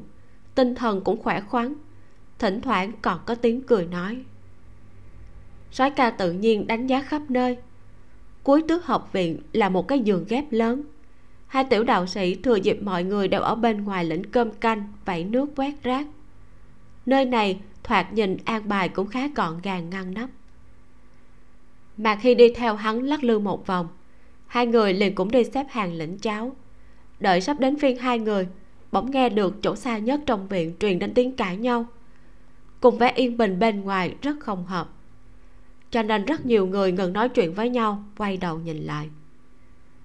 Chỉ thấy một nam tử hơn 30 tuổi mặc quân trang, nhưng không mặc khôi giáp, bị hai vị đạo sĩ đẩy ra hắn mặc dù rơi vào thế yếu nhưng khí thế lại không kém nửa phần. Trong miệng hắn mặc dù đang kêu la lời nói lại vô cùng khẩn thiết. Các vị đạo trưởng xin thương xót tại hạ chỉ muốn tìm kiếm thầy tử thất lạc nhiều năm không có ác ý. Hai đạo sĩ lại không chịu nghe. Một người dùng sức đẩy hắn ra ngoài. Bỗng nhiên người này không hề dịch bước lui về phía sau. Hạ người liền đứng thẳng bất động nhìn ra được nửa người dưới vô cùng vững vàng. Cả người tản mát khí thế sát phạt chinh chiến ra trường lâu năm, rất có huyết tính. Hai tiểu đạo sĩ mặc dù đã được học qua một chút võ công nhập môn của thục sơn, lại không đẩy được hắn nhúc nhích. Mạc hy lại nhìn ra, người này kỳ thật không biết võ công. Thật ra, võ của người tham gia quân ngũ cùng nhân sĩ giang hồ vẫn có khác nhau võ công luyện đến cảnh giới nhất định. Hái lá ngắt hoa cũng có thể đả thương người. Mà cái gọi là võ công trên chiến trường đều là chỉ lúc xung đột vũ trang, dựa vào dũng khí cùng sức mạnh để sát thương đối phương. Người chân chính có võ công cũng không nhiều. Hai người thấy tình hình như vậy không hẹn mà cùng nghĩ tới ca ca của người thợ săn. Tên giáo úy họ là kia. Không khỏi liếc nhau. Hai bên đang giằng co không ngừng soái ca tự nhiên bỗng nhiên từ trong đội ngũ chạy ra. Lời hắn nói với người nọ tuy nhỏ nhưng lấy nhĩ lực của mạc hy tự nhiên là nghe rõ. Diêm vương dễ gặp tiểu quý khó chơi. Ta dẫn huynh lên thục sơn kim đỉnh nói chuyện với cụ chủ môn. Ông hãy chắc chắn giúp huynh. Hơn nữa tôn phu nhân giờ phút này chưa chắc ở nơi này đâu. Cho dù có tới tiểu đạo sĩ ở tế thiện đường biết được bao nhiêu cũng chưa biết chừng. Tự huynh hỏi không ra đâu. Cần cô chủ môn tự mình hỏi mới được. Mạc hy thầm nghĩ soái ca tự nhiên không chỉ xen vào chuyện của một mình nàng. Cũng không biết nàng rốt cuộc là nên yên tâm hay là nên thở dài. Mang theo một người vừa không có võ công, vừa thù sâu khổ nhiều như vậy lên thục sơn, cũng không biết là phải đi đến ngày tháng năm nào. Vô luận là soái ca tự nhiên hay là người đã mất vợ này đều đại biểu cho phiền phức. Càng đừng nói đến hai người này cùng ở một chỗ. Lực phá hoại sẽ trở thành phép nhân chứ không còn là toán cộng nữa mạc hy thật rất muốn quan soái ca tự nhiên để đi trước. Chỉ là cùng hắn một đường đồng hành đến tận đây, nàng còn chưa thăm dò được mục đích của người này tiếp cận nàng là gì. Đến tình hình hiện tại, trốn tránh không phải là thường sách, vẫn là tùy cơ ứng biến sẽ tốt hơn. Mạc hy đứng bên cạnh yên lặng ăn cơm. Soái ca tự nhiên lĩnh một phần, chủ động phân cho thù sâu khổ nhiều một nữa. vị đại ca này hỏi gì? Soái ca tự nhiên hỏi. Tiểu đệ họ lạc, tôi là lạc hằng. Mạc hy cùng soái ca tự nhiên nghe vậy nhìn nhau. Thật đúng là khéo. Lạc giáo úy trong lời nói của mấy tên binh lính càng quái kia, quả thật là hắn. Kỳ thật, mạc hy nhìn tư thế đi đường của hắn đã biết tám chín phần mười là người này. Người bình thường đi đường, hai cánh tay sẽ đồng đưa tự nhiên người này biên độ tay phải đông đưa so với tay trái thấp một chút. Điều này phù hợp với đặc thù vai phải có thương tích. Thù sâu khổ nhiều tự hồ rất cảm kích vì soái ca tự nhiên đã chỉ dẫn cho hắn. Bèn có qua có lại nói không biết vị tiểu huynh đệ này tên gọi là gì? Tại hạ mộc phong đình như mộc xuân phong đình đình như cái.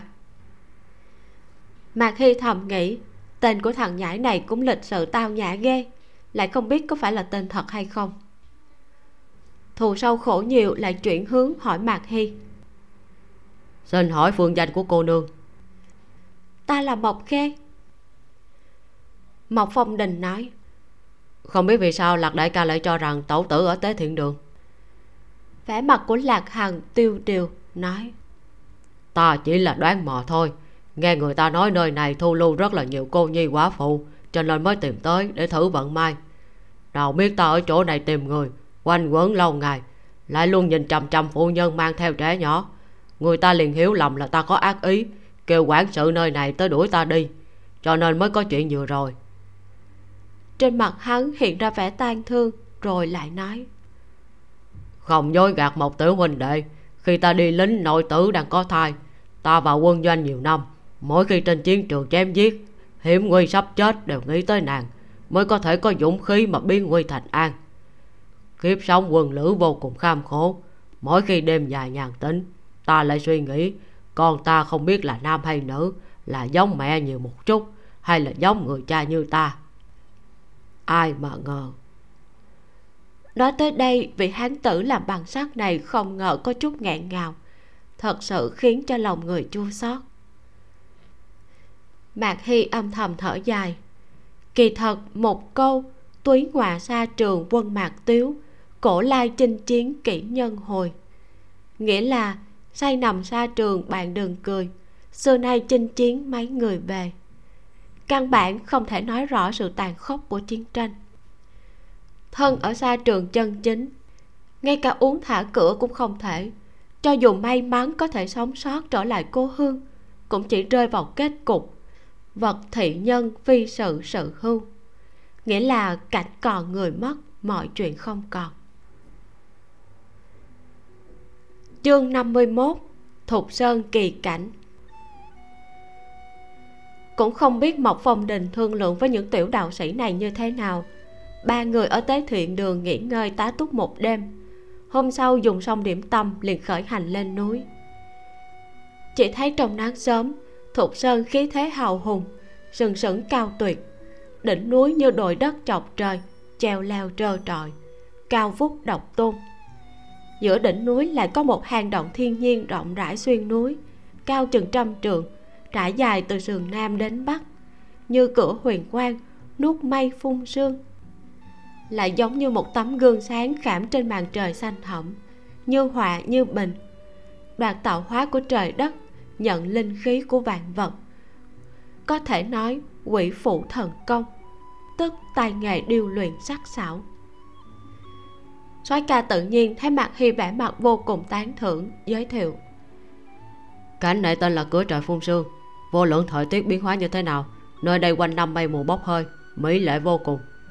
Ngày âm u có ngàn đám mây bay, ngày trời trong có hào quang vạn trượng, biến hóa thất thường, giống như chất chứa huyền cơ vô tận của thiên địa tựa như là cảnh ảo. Sự ký của đất thục từng ghi lại như thế này. Thời huyền cổ, có người bản xứ thấy hào quang từ trong mây tỏa ra, ánh tím quấn quanh, ngày càng mở rộng, chiếu khắp bầu trời, nên cho là điềm lành, cung kính phục bái. Cho nên đỉnh thục sơn còn gọi là vận mộng tuyệt đỉnh. Lạc hằng tiếp lời, nói, cửa trời vốn tượng trưng cho điềm lành của thiên giới tục truyền. Mỗi khi thiên địa âm dương luân hồi, sẽ có rất nhiều khổ nạn ập xuống dân gian. Lúc này mọi người chỉ có lên cửa trời ở thục sơn, khẩn cầu trời xanh ban cho bình an hạnh phúc. Tự mình vượt qua thiên môn khảm mới có được đạo nhập thế. Bởi vậy hàng năm, hai mùa xuân hạ, đều có vô số người hành hương, mong muốn bình an may mắn, phú quý các tường tới đây cầu nguyện.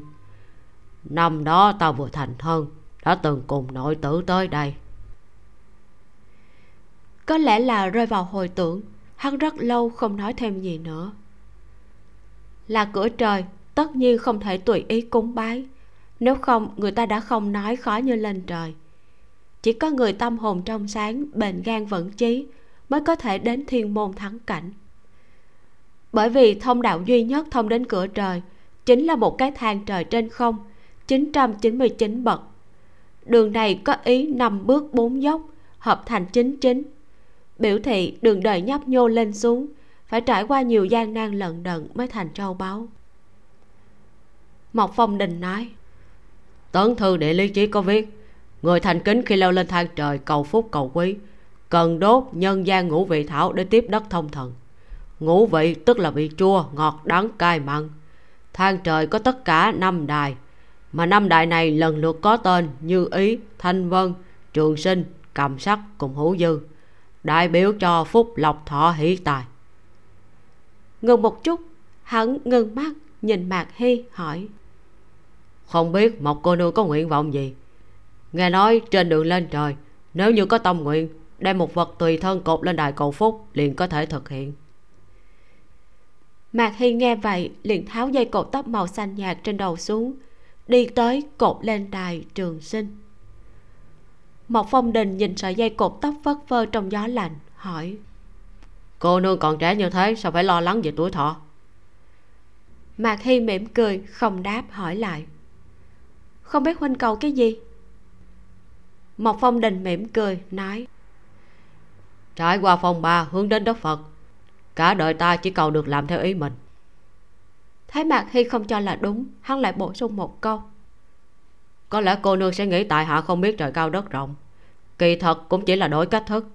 Núi không theo ta thì ta theo núi. Như vậy liền có thể vừa lòng đẹp ý. Mạc hy không khỏi mỉm cười gật đầu. Nàng lúc trước không đồng ý, bất quá cũng chỉ là cảm thấy đời người việc không như ý đã có tám chín. Lời nói của soái ca tự nhiên tuy rằng nghe qua có chút tinh thần a quy nhưng lại có một cảm giác đại trí giả ngu. Giống như nhân vật hào phóng như hắn, lòng dạ rộng rãi cũng không phải là không thể. Chú thích, a quy là nhân vật chính trong tác phẩm a quy chính truyện của lỗ tấn. A quy luôn tự tìm kiếm sự chiến thắng về tinh thần, luôn cho rằng mình hơn tất cả mọi người về mọi mặt, không bao giờ chấp nhận thua, dù thực tế là hắn thua. Tinh thần a quy là tinh thần lạc quan tự tin một cách quá đáng vào bản thân, tự tin mù quáng mà không căn cứ vào thực tế. Than trời trước mắt giống như một cầu vòng nối trên trời và nhân gian, lại giống như một con rồng lớn bay lượn trên trời xanh mây trắng, giữa núi áp thành, ngoi lên tận trời, thật rất khoáng đạt, kỳ tuyệt. Một mạch leo lên mười bậc, vô luận là vách đá treo leo, đường nhỏ giữa núi hay là rừng cây bụi hoa. Nơi tầm mắt nhìn đến đều phủ lên một lớp bông tuyết thật dày. Thác băng, nhũ băng, sương muối, băng hoa có thể thấy ở khắp nơi. Tùy theo hướng gió khác nhau mà tạo thành hình dạng khác nhau. Mạc hy ngước mắt nhìn một mảnh xanh thẳm trên đầu. Ánh nắng từ bầu trời cao chiếu xuống. Cả núi trong suốt lấp lánh như lưu ly tự như đặt mình trong vương quốc thủy tinh càng lên cao, lạc hằng càng đi chậm mạc hy nghe hắn hô hấp dồn dập, sắc mặt ửng đỏ, liền biết đã có phản ứng cao nguyên. Tuy rằng còn chưa đến đỉnh, nhưng độ cao nơi này cũng hơn một ngàn mét so với mặt nước biển. Thật làm khó một người không có võ công như hắn. Một phong đình hiển nhiên cũng phát hiện lạc hằng không khỏe. Hắn nói với hai người, chờ một chút, ta đi rồi về ngay vừa dứt lời thân hình đã lướt lên vọt qua một vách núi treo leo. Tư thế bay lên kia phiêu hốt như thần rất có dáng vẻ tùy ý tiêu sái tung hoành giữa trời đất. Hắn hái thứ gì đó trên một bụi cây mọc hoang nơi vách núi phút chốc liền nhảy xuống bậc thang đầy tuyết trắng đưa cho lạc hằng vài lá cây hình trứng mép lá nhận bóng nói huynh hẳn là nhận ra rồi nhai vào sẽ tốt hơn. Lạc hằng cảm ơn nói thì ra là thanh thảo. Hắn vội nhai một lá rồi lại thở dài. Thật không thể ngờ được, tiểu huynh đệ công phu lại cao tuyệt như thế. Thật sự là người không thể nhìn bề ngoài. Lúc trước huynh nói mang ta lên núi, ta còn tưởng rằng huynh nói khoác. Mộc phong đình biết ý của lạc hằng cũng không bạch trần. Thục sơn này, lạc hằng vô luận như thế nào cũng phải lên. Làm sao nỡ nói mộc phong đình không thể giúp hắn, khiến người khó xử mộc phong đình nói với mạc hy. Thanh thảo này tên thường gọi là lục kim tử có thể làm thuốc ức chế phản ứng cao nguyên gia tăng thể lực không có gì tốt hơn.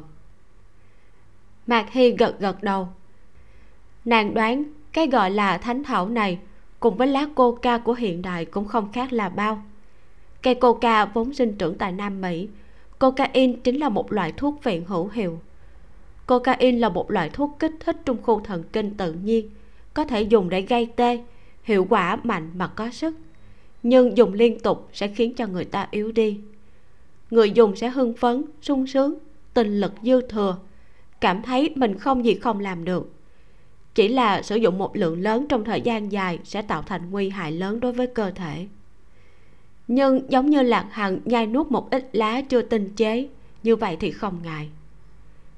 Cứ như thế hai người lại mang theo lạc hằng nỗ lực đi nửa ngày. Cuối cùng cũng tới cửa trời.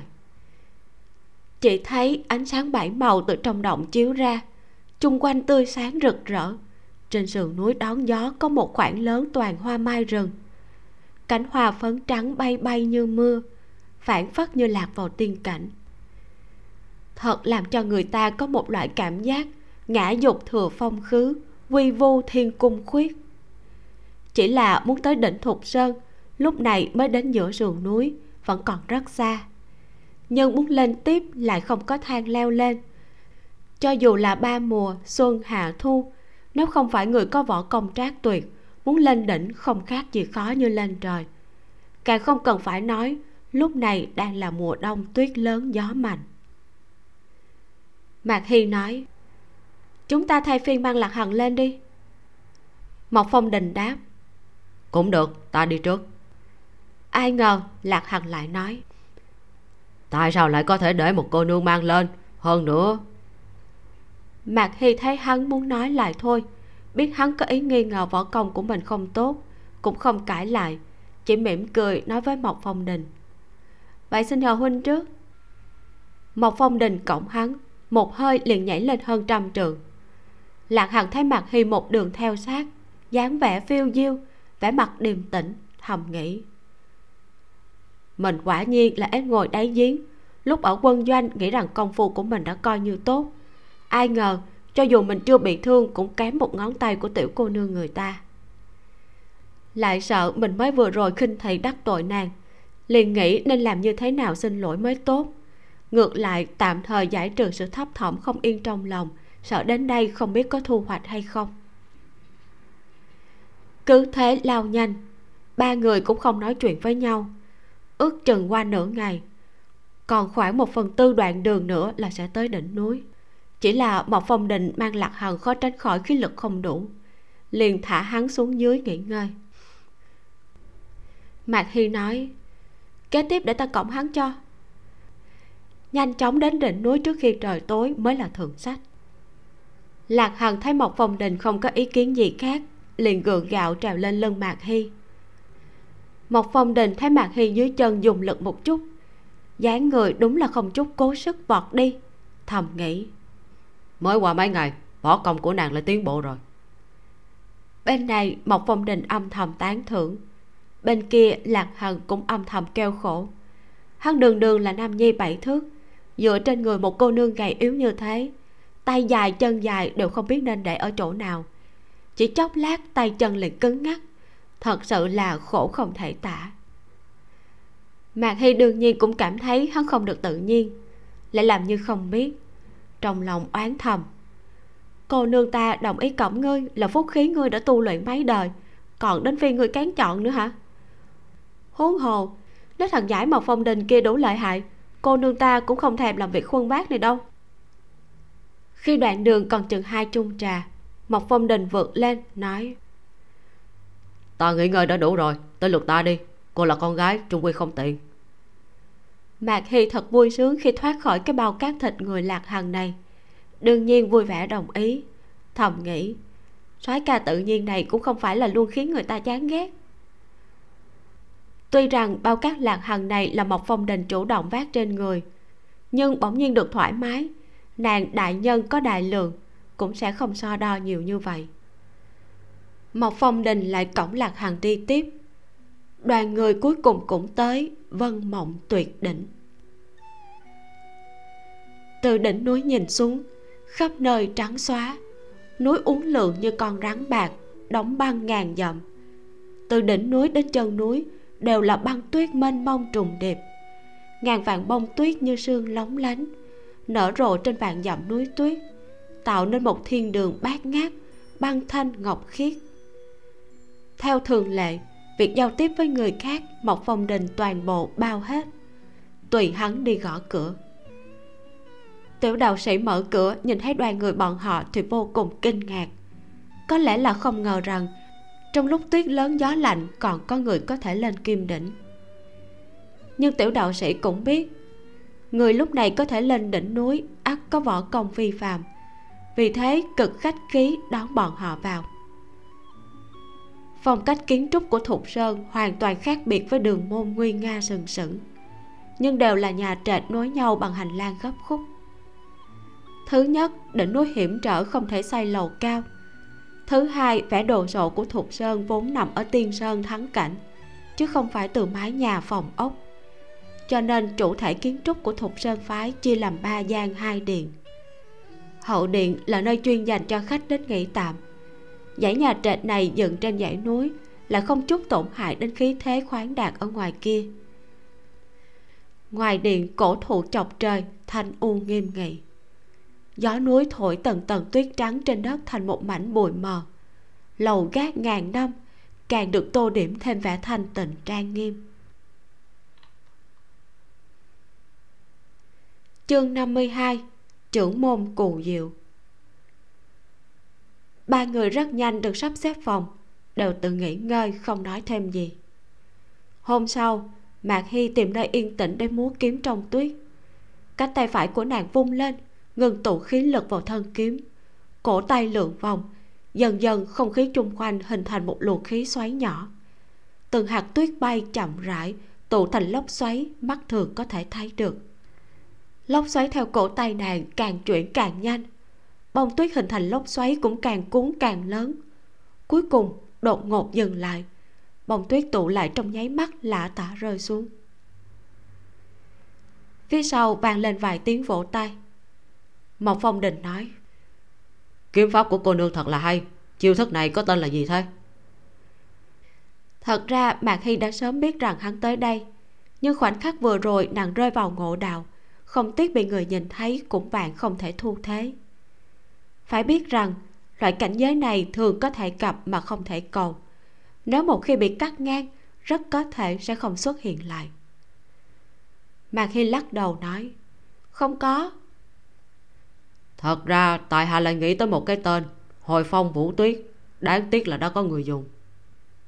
Mạc hy chuyển đề tài nói huynh tới tìm ta sớm như vậy có việc gì sao trong lòng lại mắng thầm. Tên nhóc này lại muốn lấy kiếm pháp đắc ý nhất của thục sơn người ta đặt tên cho chiêu số lung tung nàng tự nghĩ ra. Muốn hại chết nàng sao? Mộc phong đình lại nói tại hạ cùng chủ môn thục sơn mặc dù chưa từng gặp mặt nhưng đã có hẹn trước. Ta mặc dù không biết vì sao cô nương tới thục sơn nhưng nếu là vì cầu kiến cụ chủ môn mà tới. Có thể cùng tại hạ còn có lạc đại ca tiến đến bái kiến. Mạc hy vui vẻ đáp ứng ba người dùng xong điểm tâm, liền theo tiểu đạo sĩ dẫn đường đến bích tiêu cát, là nơi trưởng môn tiếp khách. Trên bích tiêu cát chính là thục sơn kim đỉnh nổi tiếng thiên hạ. Đứng trên thang treo ở bích tiêu cát, dựa vào lan can trông về phía xa, chỉ thấy bốn phía sóng mây cuồn cuộn, cùng với tuyết trắng xóa tạo thành một mảnh mênh mông, tinh thuần như áo trời không vết. Trời mây một màu một luồng khí khoáng đạt như thổ hồng hoang phả vào mặt. Mạc hy thầm nghĩ phái thục sơn khiến nhân sĩ võ lâm kính sợ thán phục như thế. Ngoại trừ do địa vị thái sơn bắt đầu võ học trên giang hồ, thục sơn kim đỉnh với khí thế hùng vị duy ngã độc tôn, chỉ sợ cũng là một trong những nguyên nhân. Còn chưa bước vào trong điện, một người trung niên chừng hơn 40 tuổi liền ra đón, nhiệt tình nói các vị đường xa mà tới cù mố đã không tiếp đón từ xa. Người tới có khuôn mặt chữ quốc, tướng mạo vô cùng đoan chính. So với chủ môn thục sơn hoặc đạo cốt tiên phong, hoặc phóng đạn không kềm chế được trong tưởng tượng của mạc hy, khác nhau một trời một vực. Nơi tiên sơn bảo địa như thế, ở chỗ này lâu ngày, như thế nào cũng phải dưỡng ra hai phần tiên khí chứ. Hơn nữa, xem tác phong làm việc của hào quần thanh thực có vài phần điên cuồng không quan tâm. Không nghĩ lại chọn ra một người thừa kế đoan trang như thế này. Mạc hy thầm nghĩ, cụ diệu lấy thân phận trưởng môn một đại phái của võ lâm ra đón tiếp. Nếu nói là bình dị gần gũi đến trình độ như vậy cũng hơi quá mức. Ông ta làm vậy hiển nhiên không có khả năng là vì mình hay lạc hằng. Xem ra thân phận mộc phong đình nhất định không bình thường quả nhiên, nghe mộc phong đình cười nói. Là phiền cù trưởng môn tự mình đón chào, mộc mổ thật là không dám nhận. Dứt lời, từ trong lòng lấy ra một viên đá màu máu gà đưa cho cụ diệu. Có lẽ là tính vật nghiệm minh bản thân. Cụ diệu nhận lấy lấy hồng ấn trên bàn bên cạnh, nhẹ nhàng ấn trên giấy trắng một cái. Một con phượng hoàng lửa đỏ bừng bừng hiện trên giấy. Không ngờ lại là dấu hiệu của một yến trai một phong đình lại vái chào nói đa tạ cụ chủ môn đã đáp ứng cho tệ trai viết sách. Mạc hy thầm nghĩ thằng nhãi này cương nhiên là biên tập của một yến trai. Khó trách đối với những chuyện trong chốn võ lâm biết rất rõ ràng. Chỉ sợ không ít lần vào nam ra bắc săn tinh đối với việc sinh tồn nơi hoang dã rất là có kinh nghiệm. Cô diệu khách khí nói à, không dám không dám hai người hàng huyên đã xong. Cụ diệu mới chuyển hướng nói với lạc hằng. Không biết vị này là? Lạc hằng nói. Tại hạ lạc hằng có chuyện muốn nhờ. Lạc hằng còn chưa kịp nói tỉ mỉ một phong đình đã dành trước mở lời. Tài ăn nói của hắn rất tốt đem chuyện làm sao ở tới thiện đường dưới núi gặp được lạc hằng. Như thế nào cảm thông tình cảnh thống khổ vì thế đã đưa hắn cùng lên núi, nói sinh động y như thật. Đợi hắn lưu loát nói hết một hơi, mà khi cảm thấy nếu cụ diệu không giúp lạc hằng, vậy quả thật là thiên lý không dung.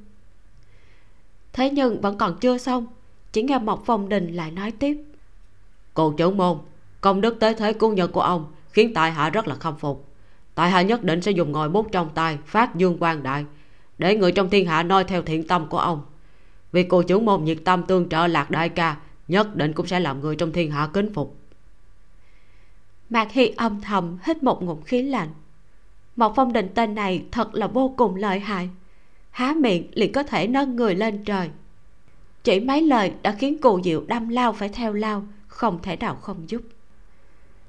Quả nhiên nghe cụ diệu nói xin các vị yên tâm cụ mố nhất định đem hết khả năng để giúp đỡ cụ diệu cuối cùng mới chuyển qua nói với mạc hy. Vị cô nương này đi cùng với hai vị không biết là có chuyện gì? Mạc hy từ trong lòng lấy ra khối mặt ngọc hào quần thanh cho nàng. Hai tay cung kính đưa lên nói tôi cùng với tiền trưởng môn hà tiền bối của quý phái từng gặp mặt một lần. Vì báo cho hà tiền bối biết một chuyện cũ năm xưa giải đi khúc mắc nhiều năm của ông ấy nên hà tiền bối có ý nâng đỡ vãn bối liền đem tặng bội kiếm thừa ảnh. Cũng dặn tôi lấy mặt ngọc này làm bằng, đến một sơn lấy kiếm. Mạc hy tại bến đò phong lăng nghe nói thừa ảnh là tính bậc truyền thừa của trưởng môn thục sơn đời sau. Cũng từng nghĩ tới, không báo mà lấy, rồi chạy luôn. Chỉ là trải qua sự quấy nhiễu của mộc phong đình, nàng đây lại lộ diện trước mặt cụ diệu. Việc trộm rồi bỏ trốn liền vạn vạn không thể, cho dù đắc thủ cũng hậu hoàng vô cùng cho nên nàng quyết định nói thẳng. Cho dù cù diệu không đồng ý, chỉ cần có tính vật của hào quần thanh ở đây, sẽ không tính là vu khống. Tương lai có một phần vạn cơ hội lại tìm được hào quần thanh việc này còn có đường sống. Huống chi trong mắt nàng, mặc dù thừa ảnh là một món thần binh tuyệt thế, nhưng cũng không đến mức vì nó mà phải đối mặt với quái vật lớn như phái thục sơn đây. Thật không ngờ cụ diệu không từ chối ngay. Sau khi trầm ngâm thật lâu mới nói. Cô nương thừa ảnh cô muốn lấy chẳng những là vật riêng của tại hạ còn là chí bảo của thục sơn. Mạc hy vừa nghĩ không còn hy vọng. Không ngờ ông ấy lại đổi giọng lại nói. Chỉ là hà trưởng môn công phu cao tuyệt đương thời không có người thứ hai mặt ngọc này quả thật là ơn tính chủ môn của ông ấy. Có thể thấy tặng kiếm quả thật là ý của hà chủ môn. Hà chủ môn ở tệ phái, địa vị rất cao. Ý nguyện của ông ấy tại hạ đương nhiên không thể làm trái. Ngừng một chút, ông ta nói tiếp. Như vậy đi, cô nương xin nấn ná lại thục sơn mấy ngày. Đợi sau khi thương nghị cùng vài vị trưởng lão, sẽ có câu trả lời thuyết phục mà khi không nghĩ tới cù diệu dễ nói chuyện như vậy. Thấy còn có hy vọng, đương nhiên nàng khách khách khí khí đáp ứng. Việc ba người thỉnh cầu chỉ trong một thời ba khắc liền có thể đạt thành, cho nên tất cả đều ở lại nơi này. Kết thúc tập 4 cái anh chàng mộc phong đình này hóa ra là lên thục sơn có mục đích và hẹn trước đàng hoàng với chủ môn cù diệu. Tuy nhiên, chuyện anh ta cố tình tiếp cận mạc hy là không thể nghi ngờ. Mộc phong đình có một cây chủy thủ vô cùng sắc bén. Chuôi chủy thủ có khảm ngọc, trông có vẻ rất là quý giá. Liệu rằng đây sẽ là một manh mối để cho mạc hy phán đoán thân phận của hắn? Hắn có thật sự là biên tập viên của một yến trai hay không? Các bạn có cảm thấy người này và mạc hy có rất là nhiều điểm tương đồng hay không? Võ công cao cường, khinh công rất giỏi, kỹ năng sinh tồn nơi hoang dã rất cao, cách ngủ khác người bình thường cũng rất giống nhau. Mạc hy thường giới thiệu với mọi người nàng tên là mộc ghê. Mộc phong đình cũng họ mộc. Và có một lần, hắn từng nhủ thầm như thế này. Mới qua mấy ngày, võ công của nàng lại tiến bộ rồi câu này nghe giống như là hắn đã biết mạc hiên từ lâu rồi. Khởi nguồn của vụ án thục sơn lần này là một cô gái trong thôn, xinh đẹp, tư thông cùng người rồi mang thai. Người trong thôn muốn đem nàng dìm lòng heo, nhưng mà nàng chạy trốn được. Một năm sau đó, trong thôn lần lượt có nhiều người chết, nam, nữ, già, trẻ đều có. Nhưng rồi sau một thời gian, những người chết đều là phụ nữ có thai, bị mổ bụng ra để lấy đứa trẻ. Một điểm kỳ lạ khác nữa là, tất cả người chết đều được chôn ở một nơi gọi là diêm vương pha, và mộ bia của người chết sau vài ngày đều không cánh mà bay. Mạc hy và mộc phong đình quyết định đến diêm vương pha để điều tra. Họ đào ra được hai xác chết, và hai người này đều chỉ có một vết thương nhỏ màu đen ở sau gáy xác nhận là bị vật mũi dùi đâm xuyên cổ họng mà tạo thành. Mà khi phán đoán, hung thủ không biết võ công, lật cánh tay bình thường, vũ khí cũng không sắc bén. Nhưng mà giết nhiều người liên tục lại không bị phát hiện. Đồng thời có thể di dời nhiều mộ bia như vậy. Hung thủ đã làm cách nào? Rất có thể hung thủ không chỉ có một người. Hiện tại thì mạc hy mộc phong đình và lạc hằng đều đã lên đến thục sơn phái. Gặp được trưởng môn hiện tại là cù diệu. Ông ấy là một người nổi tiếng nhân đức, đã mở tế thiện đường giúp bá tánh nghèo đói.